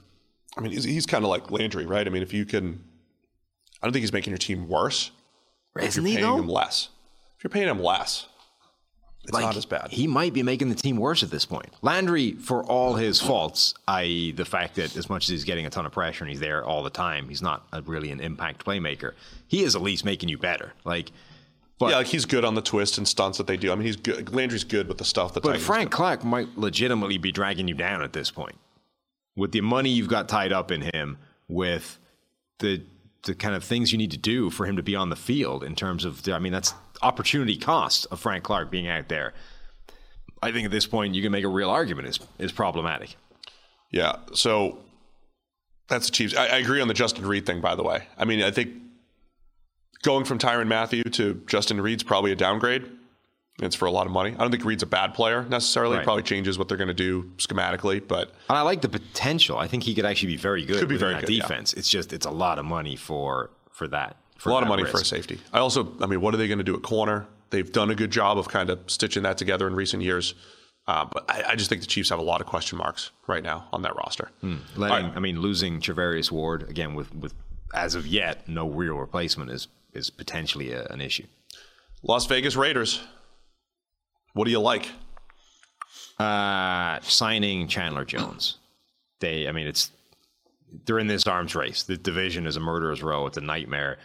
I maintain that even though they were the team in the playoffs last year and the Chargers weren't, the Raiders are working with a disadvantage relative to the other teams in this division. They're not as good at quarterback. As much as Derek Carr has changed the way I think of him in recent years, he's not as good as the other three guys. He just isn't. Herbert's better. And I think realistically only Raiders fans think differently. I think everybody else in neutral would look at Herbert versus Carr and say Herbert is the better guy. So if you're the Raiders, the only way of combating that is to just start throwing resources at it and just try and get good players is wherever you can get them. And Chandler Jones, again, maybe declining, maybe not the force he was, is still a really good pass rusher, and you're going to need that in that division. I like the Raiders signing cornerback Darius Phillips. Okay. 1 year, $2.25 million. It's only 1 year, but I like Phillips as a player. He's a former fifth-round pick. When he did have a chance to play, you know, an extensive period of time in 2020, he had a 72 PFF grade. So he's one of those guys who's graded pretty well on a small sample size for cheap. I like those moves just to see if you can get something out of them, and there's no long-term risk there with Phillips. Anything you don't like, the Raiders? Not really. I don't. I'll go. Okay. I don't like them releasing Nick Kwiatkowski because I love Nick. Yeah, you do. I love Nick. You do. I think he's a fantastic player, and he's going to make a team better at linebacker. So I don't like that. I don't like that one bit. He's your defensive Morgan Moses. Oh yeah. I mean, since coming out of West Virginia, Kwiatkowski. What's he good at? Flipper. The flipper. Yeah. Flipper. Uh-huh. Nobody takes on. I mean, dude, nobody takes on lead fullbacks with the flipper getting under his pads. Yeah. Like Kwiatkowski. Sorry, I should not act that out again. It's a shame there isn't such a thing as a lead fullback anymore in the NFL. It is. I'm just saying. Man's got a skill set made for 2004. He's got an awesome skill set. I think did we ask him about the flipper? Yes. On the show? Yes. Yeah. Mm-hmm. He was like, yeah, I do. Work on that. Mm. Friend of the show, Nick Kwiatkowski gets released. Yeah, I don't like that one bit by the Raiders. Okay. I don't love acquiring Rocky Yassin. I mean, we were talking, it happened basically as we just analyzed that they would be a good team to make Yannick Ngakoue into a one-trick pony, just a designated pass rusher only, and instead they flipped him for a cornerback that just looks bad. Oh, dude, I'm in on all those moves. I mean, he had a 72 coverage grade last year, Yassin. It was his first actual good year. Did it in a favorable scheme in Indianapolis, but I don't know. I kind of like that because if I'm the Raiders, I'm going to take as many shots as possible at corner. And guys like Darius Phillips and Rocky Sin. So I actually disagree with what you didn't like there. Okay. I'll summon the courage to go on. Good for you. Los Angeles Chargers. Now we're cooking. Oh, dude, this show's taking forever. J.C. Jackson. I think I have a hard out, too. The NFC fans are going to be so upset. Yeah. J.C. Jackson. Yeah. For the same reasons that I didn't like the Patriots letting him walk. J.C. Jackson has elite ball skills. He's got incredible coverage numbers. His coverage grade has been getting better year on year. And as much as the logic appears to be that the Patriots are better with him as a man cover corner than a zone cover corner, I don't even know that that's true. And I think he excels in a zone scheme like the one the Chargers are going to be running. Great move for them. Here's why I like J.C. Jackson. How's this philosophy here? In an NFL where teams are going to go for it on fourth down more than ever, are turnovers more important than ever? Sure. So actual possession of the ball. Turnovers have always been important, right? It's a little, correlation, causation stuff, and you look back and it's like, oh, teams that win the turnover battle win more, whatever. But in today's NFL, if possession's the most important thing, and the Chargers having possession with their explosive offense is really important, I like the building effort in their secondary over the last 2 years of J.C. Jackson, playmaker, Asante Samuel, playmaker, the player, playmaker. Wait, my actual favorite move is that they re-signed Chase Daniel to keep his streak alive of just stealing. That's my least favorite move because he's just pulling away from the rest of the... Maybe it's he didn't make enough money, though. Only 2.25? He has now made for his career $150,000 for every pass he's attempted. $150 grand. Like, nobody else is even close. Nobody else, nobody else with, like, more than 5 career attempts is just even in the ballpark. Like, Kirk Cousins is going in the contract Hall of Fame for the money he's bilked out of teams whilst he's been, like, an above-average starter. And Kirk Cousins is at, like, $40,000 per pass attempt. Like, he's actually had to work for the cash that he gets in as a guaranteed money. Chase Daniels has just been able to sit his ass on the bench for, like, a decade and rack in $150,000 for every time he's had to put the ball in the air. That's incredible. It is incredible. I'm all for having that streak kept alive. So you're good with the Chase Daniels signing. So you like, I mean, we both like a lot of what the Chargers did. Is there anything you don't like? I will just say they released Brian Bulaga, which is fine. Yeah. I think banking on him at this point is not great. Right. But they have this hole at right tackle. So if you're going to say everybody should be trading for La'el Collins, sure. You know, maybe the Chargers are in that boat as well. Going in with the right tackle issue right now. Yeah, same thing. Cool. Look at that. AFC's done. So soon? We onto the NFC. So now I got to go. Where's the order here? So it's all alphabetical. Dallas. NFC East. All right, let's go. Dallas Cowboys. What do you like? I like re-signing Michael Gallup. I think that's reasonable money. In fact, it's good money given some of the other contracts that have been signed and given what they were evidently planning on doing, i.e. trading away Amari Cooper, apparently getting priced out of the Cedric Wilson sweepstakes. You kind of needed to keep Gallup intact. Otherwise, all of a sudden, the offense is Dak Prescott to CeeDee Lamb and basically nothing else. Yeah, Gallup at 5 years, $62 million, given some of the other price tags. Looks really good. I don't know if it's just my mind playing tricks on me, but when you sign a number 2 receiver like Gallup for that money, I like it fine if he's your number 2. Yeah. Right? Like when... Again, Corey Davis and the Jets. When you sign Corey Davis and it's like he's your top receiver, both monetarily and on the field, I'm like, ooh, that's a sketchy move. I don't know. Until the Jets get a number 1, and then it makes it look more palatable.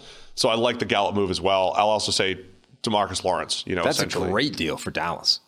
What's that? The DeMarcus Lawrence thing. So it's, again, he went from no guaranteed money to a lot of guaranteed money. 3 years, $40 million. Both parties are happy.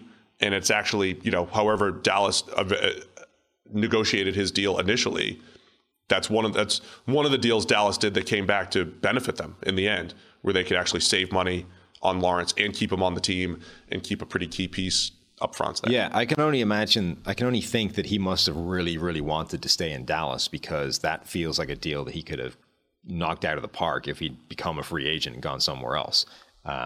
Like if they were asking him to take a pay cut and he'd said no, and the answer to that was to cut him, he would have made way more than that in the open market. So for them to keep him around and all it cost him was some guaranteed money, steal.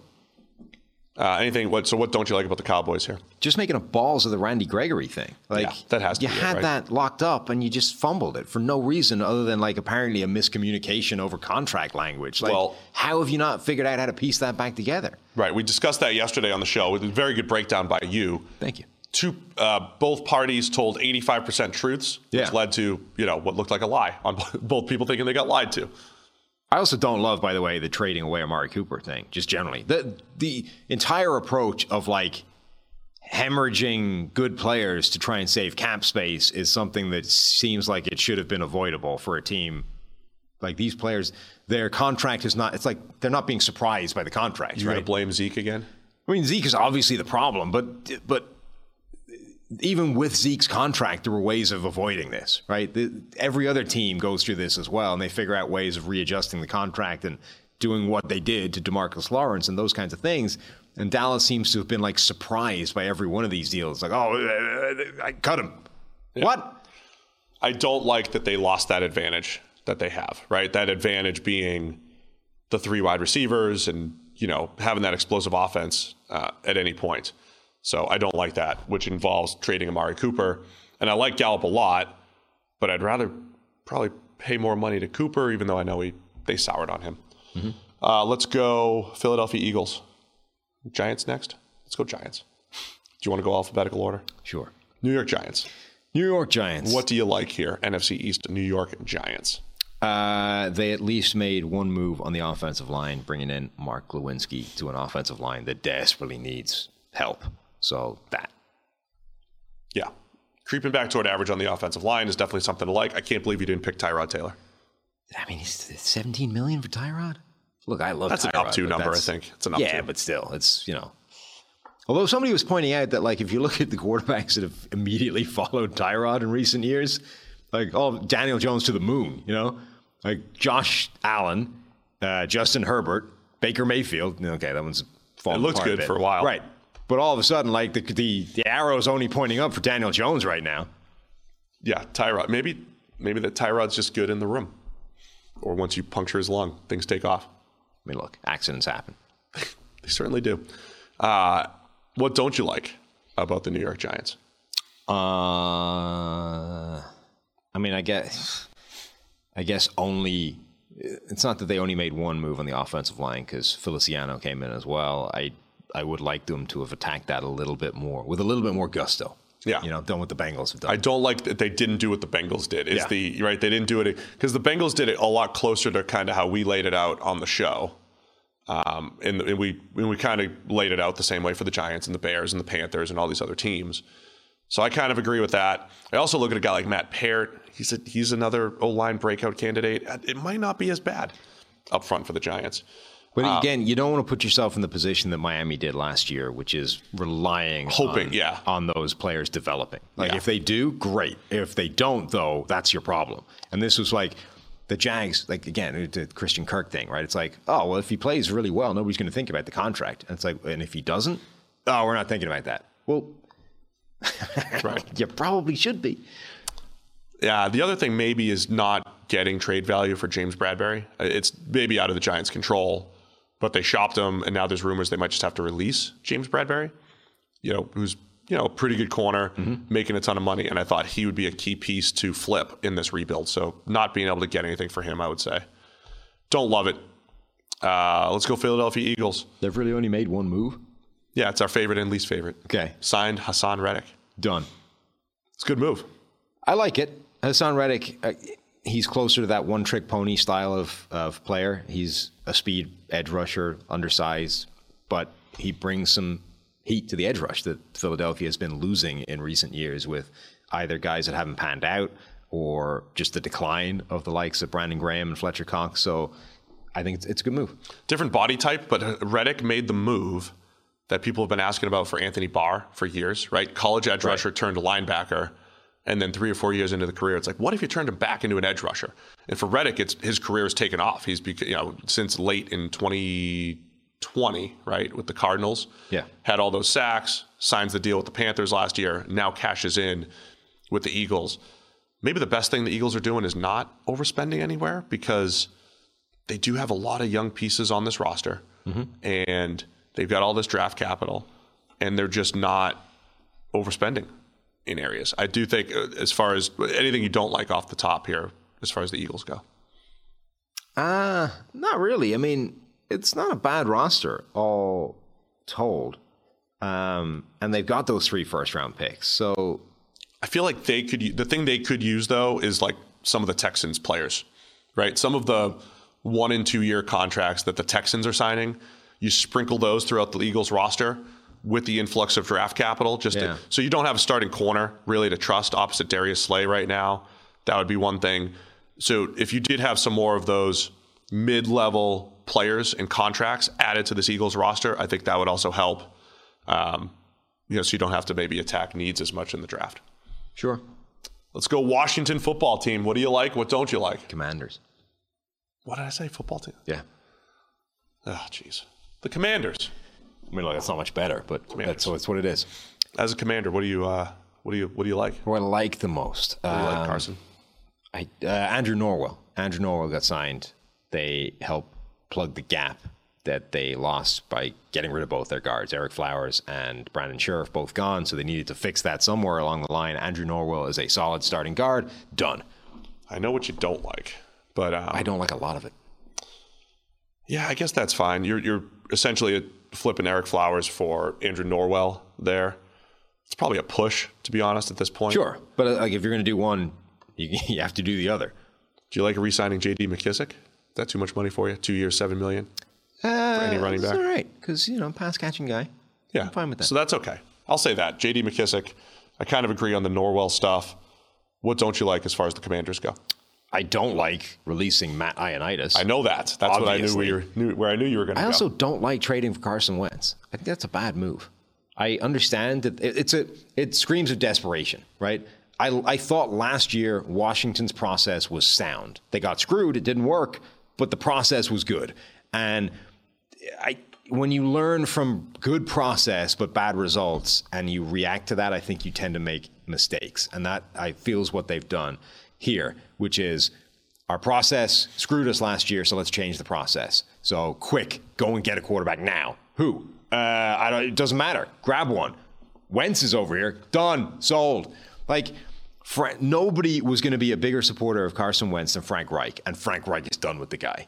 So that, again, this is like Bill Belichick calls you up and wants to flip you a defender that you think is really good. It should be raising alarm bells. I think that is the best point. When Frank Reich, of this whole thing, of all people, is like, you know what, we're done. And Frank Reich is like rubbing dirt through his hair, apologizing at the feet of Jim Irsay for bringing this disaster into the franchise. That should be telling you something. That is not a guy you want to go out and find and get as your starting quarterback. That's the best point I've seen anybody make, to be honest, Sam, is not so much, you idiots, you got Carson Wentz, he just, didn't do what he was supposed to do in Indianapolis and underwhelmed there and all that stuff. It's the fact that he went to, of all the situations where, at least off the field and familiarity-wise and all that stuff, the place where he should have succeeded.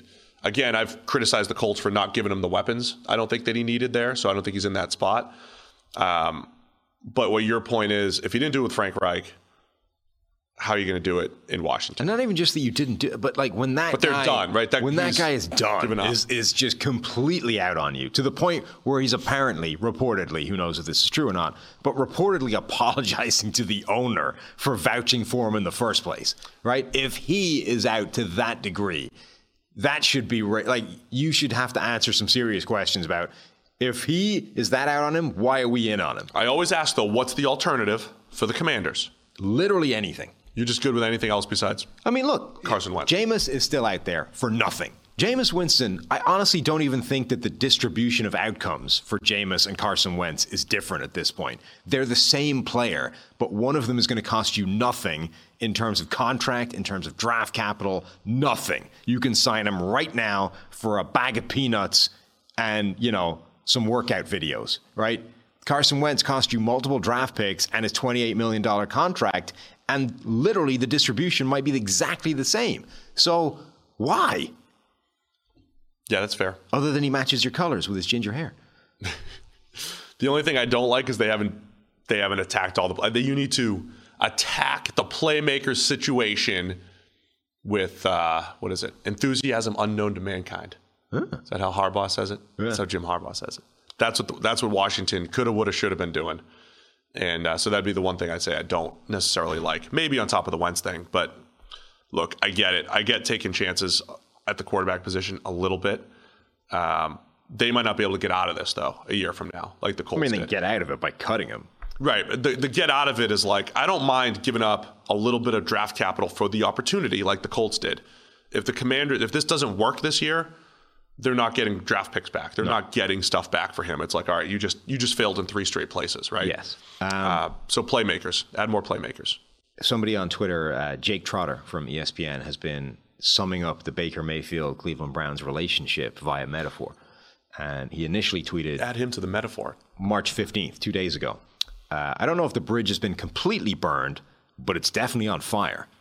He has since updated this with, the river has since caught fire beneath the bridge. So it's not going well. The Baker Mayfield-Cleveland Browns relationship is what I will take from that. If the water is on fire, that is problematic. That is problematic. All right, where are we going? NFC North. Who's in that division? Chicago Bears. Anything you like about the Chicago Bears? All they've done so far is released Tariq Cohen, Eddie Goldman. Who else did Danny Trevathan released. They signed Larry Ogunjobi. We need to update this one. Nicholas Morrow. Yeah, don't love a lot of it. They traded Khalil Mack. They did. Okay, let's go with that. They traded Khalil Mack. I like that. Look, again, when we said fixing the Bears, we did update. We updated with Logan Jobe. Just press refresh. If you listen to our show, Fixing the Bears, you look up and down the roster. There's not a whole lot to build upon. They're eating a lot of dead cap this year, and they're looking to the future. I think the best thing that they've done is think about the future, because the roster's really been left in a rough spot with little draft capital. So I do like that Ryan Pohl's first move is cut the people that aren't going to be here in the future. Let's move on to the new regime.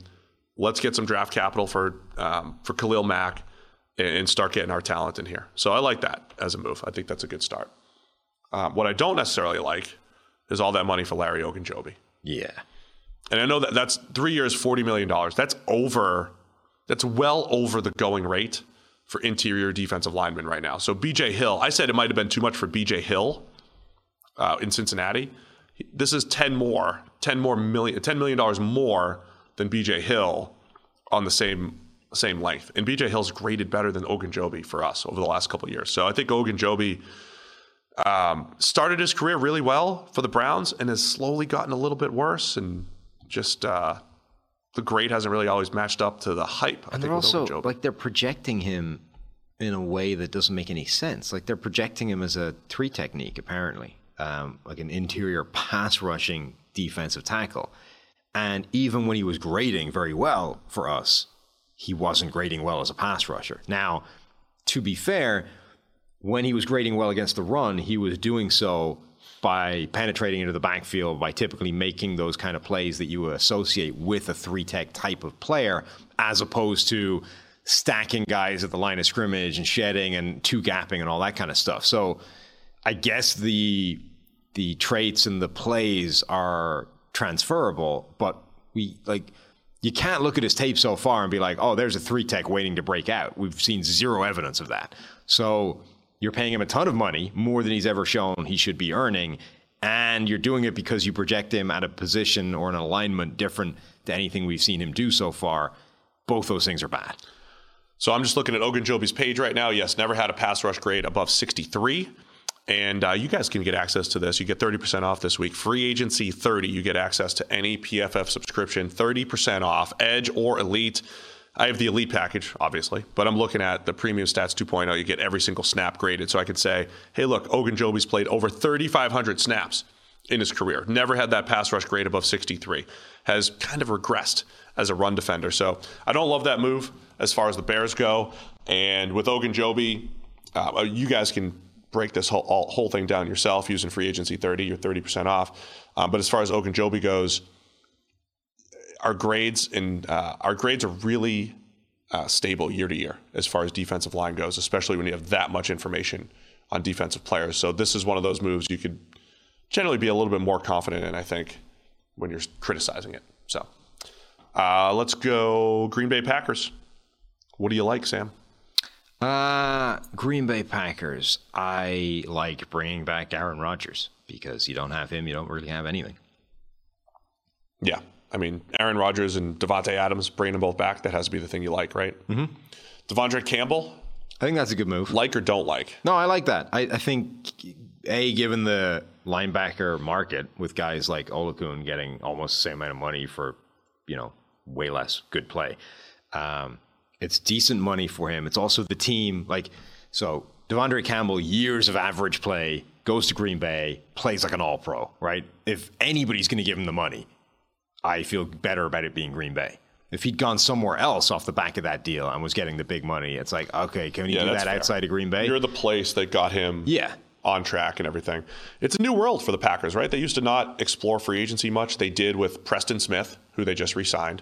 They did with Za'Darius Smith, who they just released and he went to the Ravens. And they, re-signed Devondre Campbell, another free agent type. So, yeah, they're doing a lot more. A little bit more aggressive, I'd say, than the Packers of old. Anything you don't like, or what don't you like about the Packers? I mean, the fact that they haven't got the Devontae Adams deal done yet is not ideal. Yeah. That's probably it, really. They need to figure out a way of getting that sorted out and squeezing them both under the cap and having it for more than a year and all those kinds of things. It's a tough deal, but that's what they're stuck with. I'm still on this playmakers kick, right? So they bring back Allen Lazard on his restricted free agent contract. So they've got Lazard and Devontae Adams, and technically Randall Cobb right now, if they're not going to release him.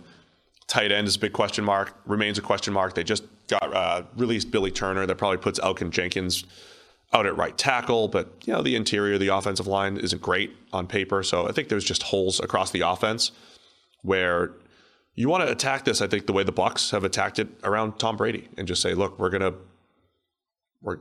to build as much depth with great players as best we can. I know every team's trying to do that, but I think the Packers are just a step behind as far as that goes right now from a roster building standpoint. Yeah, they don't appear to be able to achieve the same gravitational effect that Tom Brady has in terms of, hey, everybody's going to come, everybody's going to sign for less money, we'll get the band together, we'll go win a Super Bowl. I don't know how much of it is Green Bay not being a destination that you want to necessarily play in, and how much of it is the Tom Brady versus Aaron Rodgers thing, but like Green Bay is not achieving what Tampa Bay is.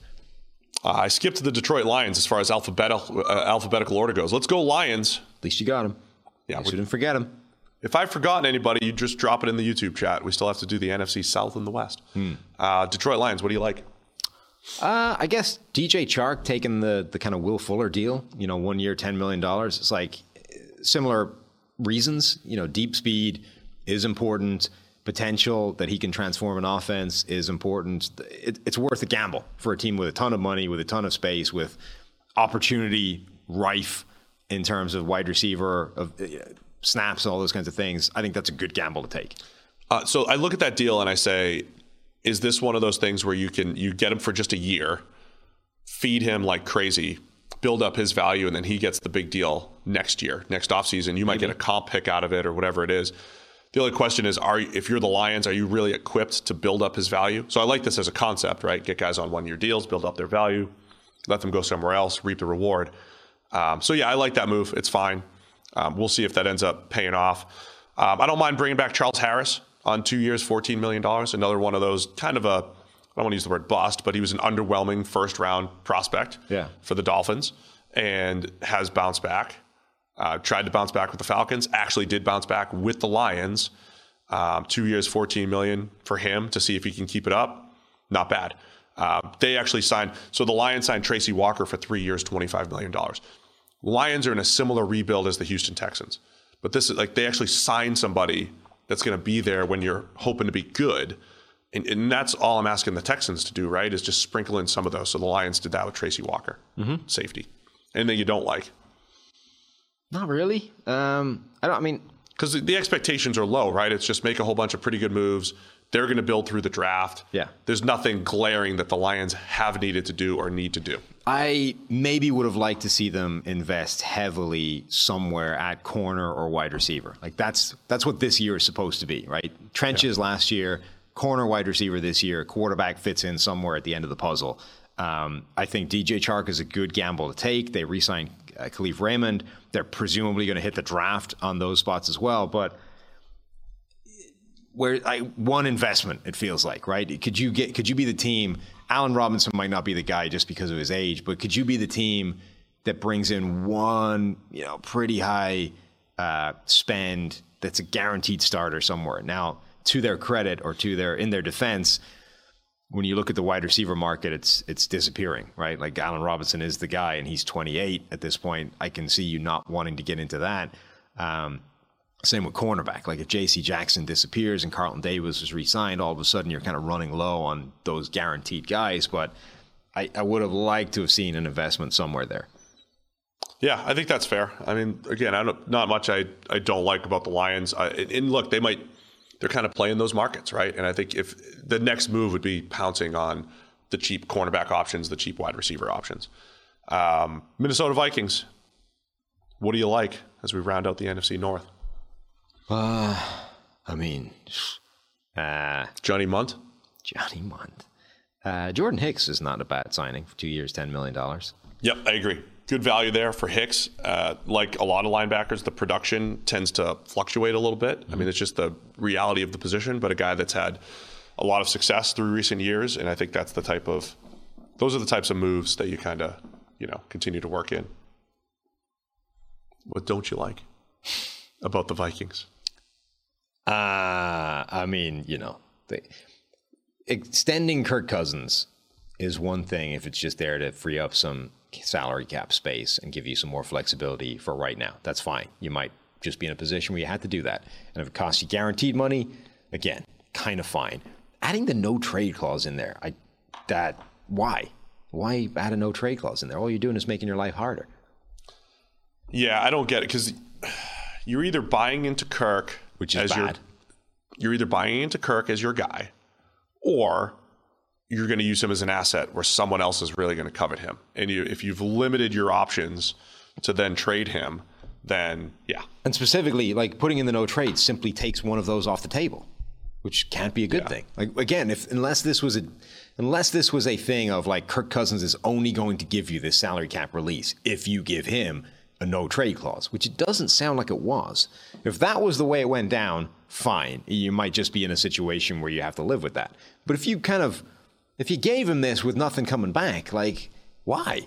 All you did is make your life, you just took options off the table for somebody that you're not sold on. So losing Cousins leverage, we would say. Yeah. Losing the ability to trade Cousins in a way that he doesn't endorse. It's just not, I think that's fair. Not good. All right, let's go to the NFC South. It could be hard. Not how hard could it be in the AFC South. Atlanta Falcons. Likes and don't likes with the Falcons. Find out if they get Deshaun Watson here soon. Yeah. Well, they haven't done much. They extended Jake Matthews. Okay. Left tackle. That's it. It's the best and worst move they've done. Fine. Are they another team? So are the Falcons in a complete rebuild like the Texans? We're using the Texans baseline here. The Texans are signing every player to 1 and 2 year deals. The Falcons are signing no players. But the Falcons have, I mean, other than Matt Ryan, the Falcons pretty have a similar roster as the Texans right now. I don't know what. Should they be signing those players to fill out their roster? Or are they playing it right, which is like, all right, let's just let whatever is on our roster continue to develop and let's build through the draft? From the moment that the new regime came in Atlanta, I don't quite understand what they've been doing. Remember, they immediately came in, you're like, oh, are they going to be in full rebuild, get rid of Julio, get rid of Matt Ryan, like point this thing in a completely different direction? And they did the reworking of Matt Ryan's contract. And from that point on, it's been like, oh, well, they're stuck with him now. And now, well, like, what the hell do you do? You're in this weird position of now you're saddled with this quarterback earning a ton of money and hamstringing you from going full rebuild, which every other aspect of this roster suggests you should be in. And they're kind of still there. And then they make it even more complicated this offseason by all of a sudden getting into the Deshaun Watson sweepstakes, which I thought initially had to be bullshit, like had to be simply driving up the price for New Orleans or Carolina. And maybe it still is, but it is being reported that they're like one of the finalists in this whole thing, right? Cleveland has been told, sorry, no, get out of here, right? Your tributes to the guy on his throne have not been good enough, and we sent you packing. We were only interested in the other guys that remain. But Atlanta are like one of the finalists, apparently. I still don't understand. It makes no sense. So the move I don't like is getting into the Deshaun Watson sweepstakes at all, because how can you even make that happen? And you're still stuck with Matt Ryan. And I mean, just the overall direction. What are they doing? The roster is going to be tough if they're going to have that much dead money. If they do get Watson, have that much dead money, they have no receivers left. I mean, that's what do I not like? They have no receivers left. Right. Calvin Ridley's been suspended and was going to be potentially traded anyway. So Atlanta kind of gets screwed there, I would say.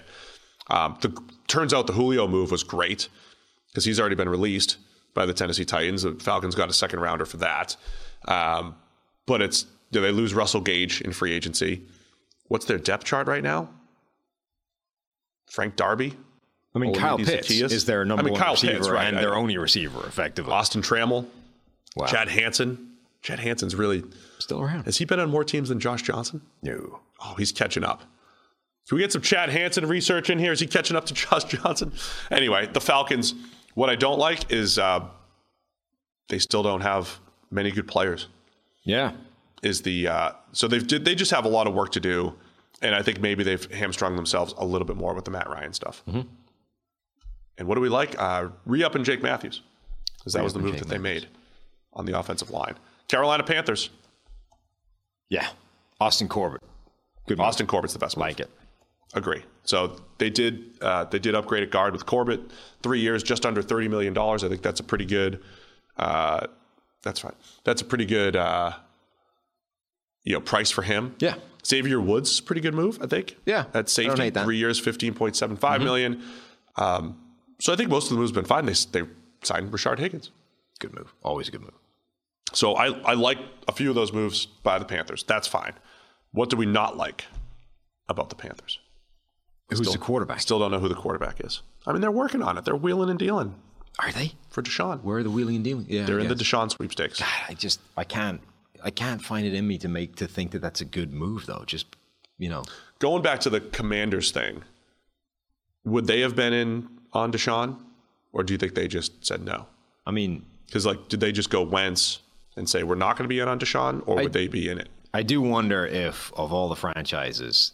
Washington is the one that's they shouldn't even. We can't possibly get into this given. So they kind of had to. Yeah. Like investigations about the franchise, all these allegations that have come out about the culture, et cetera, beforehand.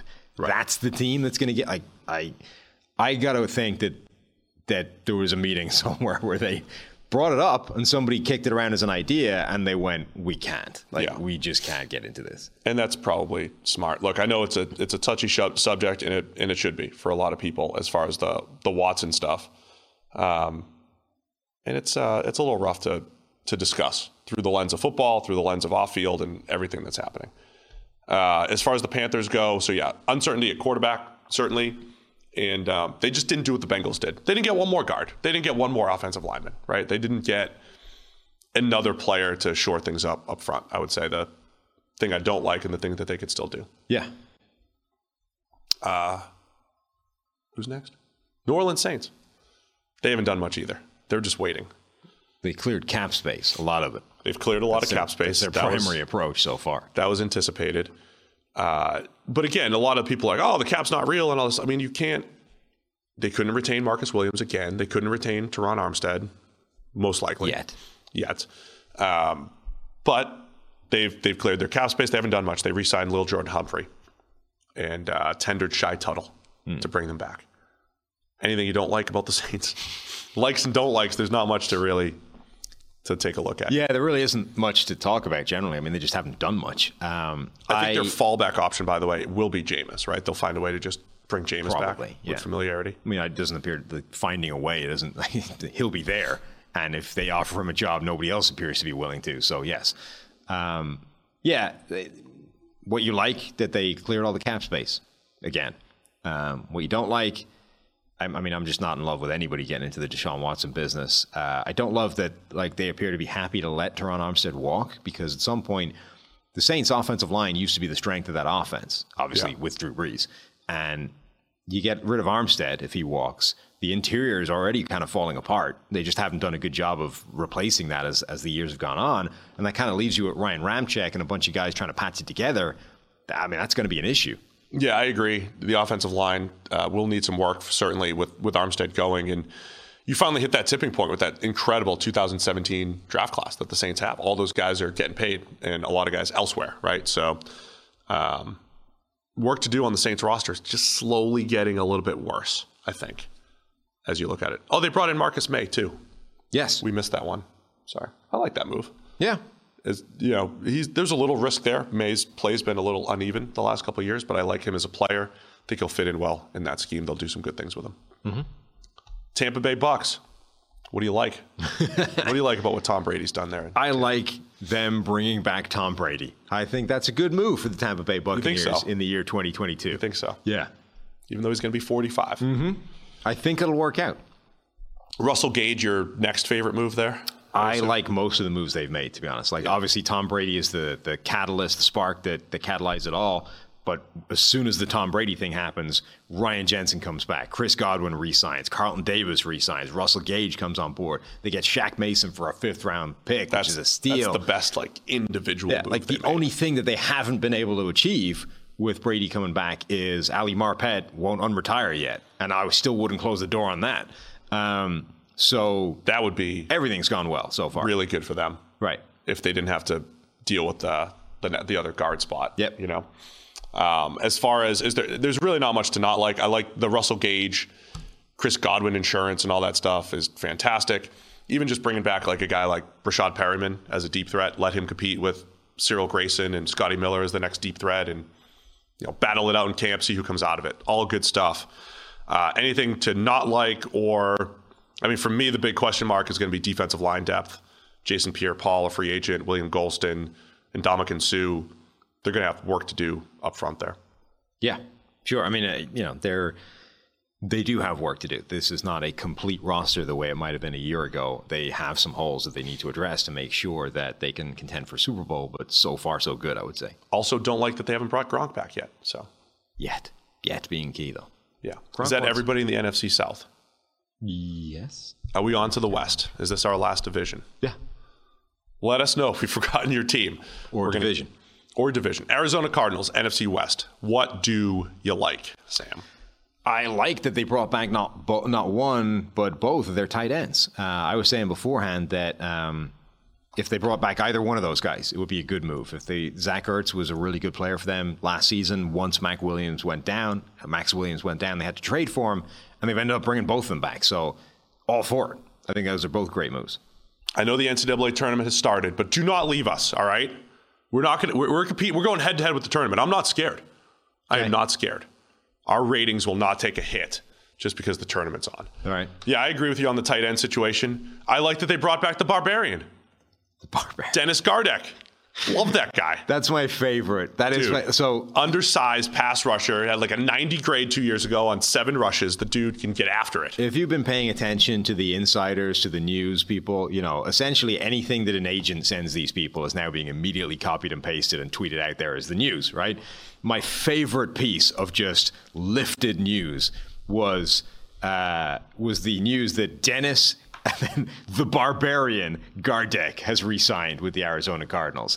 Like, I've been saying for a while that I think agents, if they don't, they should have a pool on like who can make the news guy, the insider, tweet the most ridiculous thing. And if that was the pool, that wins, right? Somebody got the insider to tweet Dennis the Barbarian Gardeck as a genuine piece of news that went out. I'll give you the breaking news. But you got to tweet the Barbarian. You got to say his nickname. That's not even a bit like they'll do anything. Of course, the insiders are going to do that. They'll do anything to get the scoop, even if it is the Barbarian. So love that from Arizona. What don't we like about the Cardinals so far? By the way, they also brought in Jeff Gladney just to take a shot at that. And the thing I was going to say I don't like is who got cleared of all of his. Yeah. So he got initially arrested and charged for domestic violence, domestic battery, whatever it was. The Vikings immediately cut him as a first-round pick. So a not insignificant sort of statement that, oh, no, we're out. He just got cleared of that. Now, honestly, I haven't looked too closely into that case, and I don't know if this is a thing of, like, just insufficient evidence, something definitely went down, or if this is, like, the dude has been a victim of somebody making up bullshit. I honestly do not know. So I'm not making any moral judgments on it one way or the other. But I will say that taking a shot on a guy that was a first-round pick and is now legally in the clear is not a bad idea from a football standpoint. Right. Well said. That's how I would say it as well. What don't we like about the Cardinals so far? With the running back thing. We hit this yesterday show, right? James Conner. Yeah. He goes from awesome, cheap running back to $7 million a year running back. And he's the perfect case study for why you just don't need to make that deal. Like, the fact that he was able to come in as a reclamation project and do what he did last year should show you that you don't need to pay a running back $7 million a year to do that. And honestly, I talk about this all the time. Each team has their own advantages to build up player value as well and then capitalize on it when they capitalize on it in the open market. Arizona has showed within this Cliff Kingsbury system, they have built productive running backs. Yeah. Right? Kenyon Drake, James Conner, and just Chase Edmonds, whoever you put in there is going to be productive, score touchdowns if you're going to move the ball and all that stuff, so you can have this revolving door of running back in this system. The learning point from last year is not, oh, we found something in James Conner. It's, no, we have an environment where a running back can actually succeed and produce. And by the way, if you look at his average, it's not great. He just scored a ton of touchdowns because you gave him the ball in good situations. Right. That's the teaching point from this. It's not, oh, look, we discovered James Connor, and now we have to pay him money. Like, no, you just discovered an environment where a running back can get, you know, double-digit touchdowns and roll on. Teams need to leverage that more, your ability to create production from players on the cheap. And then for me, it's just the wide receiver uncertainty and cornerback uncertainty, too, even with Gladney in the mix. Those are going to be make or break for Arizona. You got to replace an elite $80 million receiver like Christian Kirk. That's true. I mean, you replaced the best player in the NFL, Christian Kirk. The best receiver the Jags have ever seen. Man, they should get like a first-round comp pick for the Christian Kirk contract, right? That's what they should. They should change the comp pick just for the contract for Kirk. Who else is in the NFC West? The Los Angeles Rams. Who else in the NFC West? Yeah. Well, I was trying to think alphabetically, so you have to think about you have to put all four teams into your mind, and then you have to alphabetize them in your mind on the fly, because we're on a sheet that's alphabetical for the entire NFL, because that's what you told me to work off of. Yeah, yeah. That's where we are. Okay. Rams. I guess the one I like the most has got to be re-signing Brian Allen.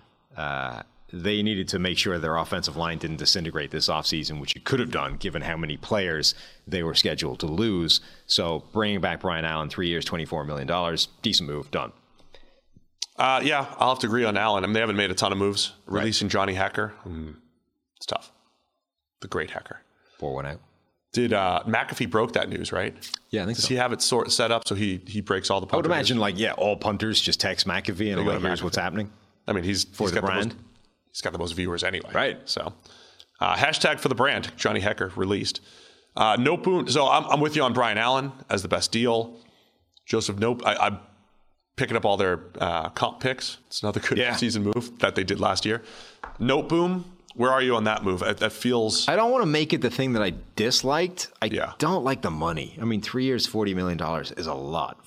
It's the riskiest, I would say. So look, Whitworth's retiring, right? They knew that. He was talking to his kids and, lying on the field in the Super Bowl with the confetti raining down, like, this is Daddy's last football game, I'm out, right? So the Rams knew that. So retaining Note Boom, I think, was an important step for their offseason. And I actually think that it has the potential to be a really nice move for them. He had really good pass blocking grades last season, and the few games where he got to start at left tackle, looked very good and looks like he should be a good left tackle going forward. But it's such a tiny sample size of play, and it's like the projection we're doing here is massive. And it's one thing to be prepared to take that gamble just to be the starter, right? For us to be okay with you being our starting left tackle going forward is a gamble itself.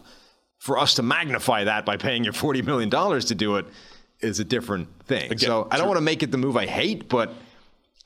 you can't love it at that money. To reiterate for the 900th time, offensive line development happens a lot in year 3 and 4.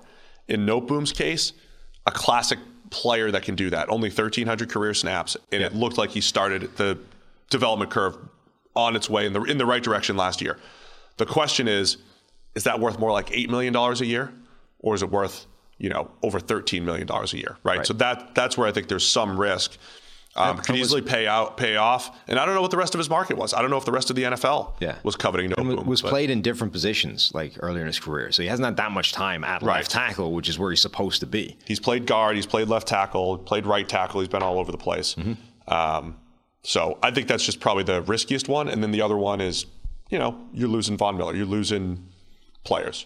Yep. Whitworth, right? You have to replace him with Note Boom. So the roster still needs some work. You got to hit in some draft picks. San Francisco 49ers. Another team that's done very little. I don't hate Javarius Ward. I think they needed cornerbacks. We just talked about how the cornerback market is not the strongest thing in the world. It's free agency. Once J.C. Jackson, once Carlton Davis are off the market, you're not long in really high-level quality starter options. So Javarius Ward, 3 years, $40 million-ish. Fine. Don't hate it. I like the Ward move. Again, I think he was one of the best press man corners. I don't know if the Niners are going to play as much press, but he had some flexibility there. Text from an NFL source. This is breaking news. These QBs are pretty brutal, huh? Yeah. Yeah, they are. Breaking news on the NFL if you want some. That's our draft take for the day. Done.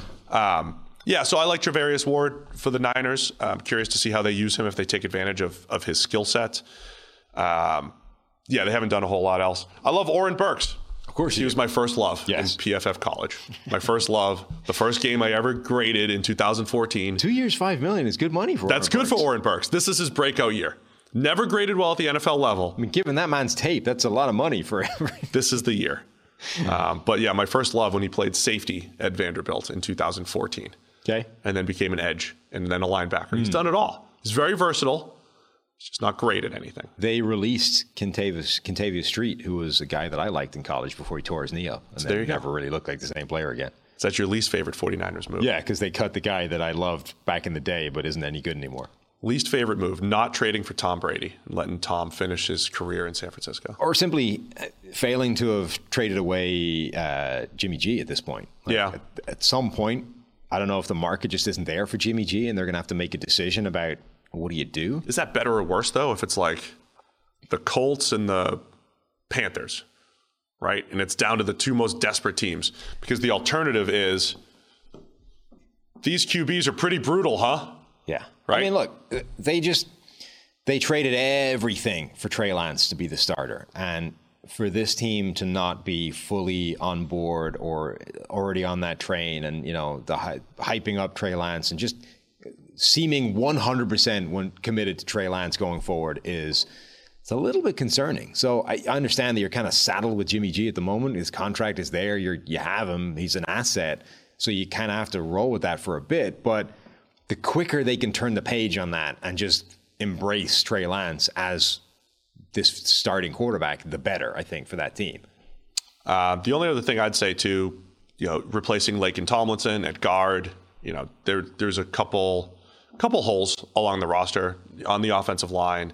We mentioned the secondary. Ward help certainly there. Might be some more work to do on the back end as well. So that's about it for the Niners because they haven't done a ton just yet. Mm-hmm. Seattle Seahawks. What do you like? Or do you want to start with what you don't like? Well, not what you don't like is easier, right? Because Sidney Jones for 1 year, very low amount of money is a good move. He's a capable corner for them. They don't have many capable corners because they let everybody else leave. So I think that's decent. I think the Quandre Diggs one is interesting because in a vacuum, it's good. But with the context, if you've already got all this money tied up in Jamal Adams, probably not good. So I'm not quite sure what to make of that one. That was 3 years, $40 million for Quandre. And if you just told me, like, hey, somebody signed Quandre Diggs, 3 years, $40 million, the end, you'd be like, okay, good move. I like that. He's a good player. He's a valuable leader in that team. Like, that's good. But it's like now you have all of the money and all of your draft picks tied up in Jamal Adams and Quandre Diggs. You're like, Yeah, I could say, that's tough. I mean, look, I think the thing I like is what you said, Sidney Jones for $3.6 million for 1 year, right? Sidney Jones can be a solid corner. I make that move all the time. There's more moves to be made at corner, but the Falcons just made we got a new thing I liked most for the Falcons. They're signing Casey Hayward to a 2 year, $11 million contract. Oh, that's beautiful. So that's their best move so far. Good job, Falcons. I thought you were going to say Matt Ioannidis. No. Maybe that's... that will obviously be my favorite move for whatever team signs. What if one team just signed all your favorite players? I mean, then David Mayo. They'd be my favorite team. We do need to have a show where we just go position by position with our favorites, our special favorites. Okay, what else do we like? I kind of like. I'm a little torn on Uchenna and Nwosu. Like 2 years, $20 million is not bad. Again, I was just saying, you know, the Dolphins overpaid for Emmanuel Ogbah and. Yeah, the Titans overpaid for Harold Landry. When a guy like Nwosu can make $10 million a year over 2 years, I think that's probably better value. As far as edge goes, he's explosive. He could drop into coverage, bring some versatility. Austin Blythe is also a decent move. Hits an area of need, takes a player away from... That's center. Yeah, from division. All right, so there's some sneaky good moves. My big question mark is, where are you, right? The thing I don't like is I don't know where the Seahawks are, right? Are you in a complete rebuild? Are they trying to compete? They're already doing this whole like talking up Drew Lock type of stuff, which is fine. Like I get it that teams do that, but I never know if it's like we're really believing in Drew Lock or we're talking ourselves into Drew Lock. There's nothing else you can do. Like, or it's like we're going to draft somebody, but for now we're going to talk up Drew Lock. You don't have an option. Like you can't roll in there and be like, yeah, I mean, look, let's be honest here, guys. Drew Lock's been crappy in the NFL, but that is what we've got. But So let's go. But like 2 years ago, like New England Patriots media, it was like, all right, I guess I got to do the Jarrett Stidham film breakdown. Let me show you the things he did. You know, and it's like, all right, you don't need to talk yourself into it because the Patriots don't even believe in him. So I don't know where this really stands with Drew Lock. I don't like bringing back Will Dissly for all that money. Yeah, that's silly. As a number two tight end. That's bad. 3 years, $24 million is nuts for Will Dissly. As a compliment to Noah Fant. Again, like all these moves, that doesn't look good even if Russell Wilson's on the team. Yes. But when you have at least a quarterback in place, you can kind of see like all the peripheral moves, periphery moves. We cut Bobby Wagner because he's in line for his salary cap hit was what, 16 million, something like that. He was in line for big money. Yeah. Big-ish. And then you're going to like, okay, so that gives you some flexibility in the salary cap. And you're going to use that to sign Will Dissly to a 3-year, $24 million contract. Like that just doesn't add up. So I don't like signing Will Dissly. I don't like releasing Bobby Wagner. I don't hate trading away Russell Wilson. I think we had reached the point where that kind of made some sense to blow it all up and start over. So obviously, anytime you trade away an elite quarterback, you're not getting better. They have gotten worse. But the idea is you get worse, you hit rock bottom, you build it all back again, and let's see how they do with that. So I don't hate the realization that we have come to the point where we needed to press detonate and watch this whole thing collapse and then rebuild. Did you see some of the quotes coming out of Seattle's camp? I saw the tweets like thanking him. Yeah, I mean, so there was a lot of like, what are you looking for in a quarterback too? You know, for Pete Carroll, he's mentioned in a point guard, somebody to distribute it, make good decisions, hit open receivers. I'm not looking into that further. I don't think he was saying like, these are things Russ didn't do that we are looking for. But I used to say this about Belichick, right? Who only had one QB his whole Patriots life. What is Bill Belichick looking for in the next QB? Pete Carroll's only really had Russ. They took stabs at all these other guys, Whitehurst and all that stuff. But he's only really had Russ, found his guy. What's he looking for in the next guy? Mm. And that's fascinating to me, being able to kind of like get into their brain, him and John Schneider, and what's the next guy? I don't think it's Drew Lock. I think that happened to be the quarterback of the team that they were trading with. Maybe it is.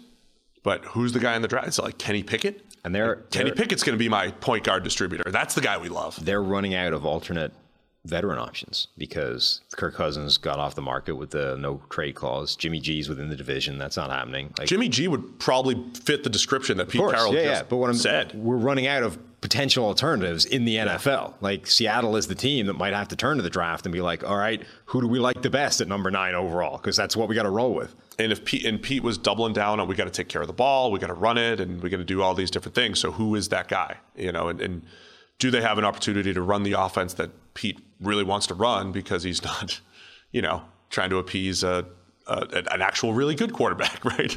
So that'll be fascinating to see in Seattle. So there are some moves to like.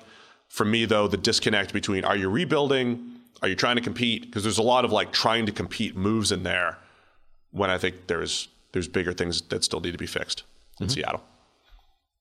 I think that's every team. Yeah. Let's do a quick view. Gosh, this page is monstrous. Yeah, it's a long page. Arizona, Atlanta, Baltimore, Buffalo, Carolina. I'll just read them all out. It's great radio. Is this great podcasting right here? Yeah. We did the Jets, like 3 hours ago.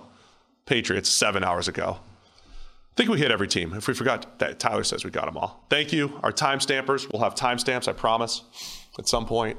We appreciate everybody tuning in. This is our Thursday show. Next week, we got to have a mock draft, Sam. Yeah. We got to have a mock draft Monday, I think. Post free agent. Timestamps are already posted. Our guys are dominating right now. We don't have to have all. We're going to lose half our comments asking for timestamps. So thanks to everybody for tuning in. We'll be back Monday, probably doing a little post free agency mock. And don't forget, you get 30% off using free agency 30. And then go check out our pins, tweets. You can donate to our respective charity drives. What are you doing for St. Paddy's Day? The same thing I do every day, Steve. It's not like a big celebration. You know, work, go home, do more work. No green top hat or anything like that? No. Nothing. No. All right. Very festive. Yeah. Thanks to everybody for tuning in. We'll see you Monday.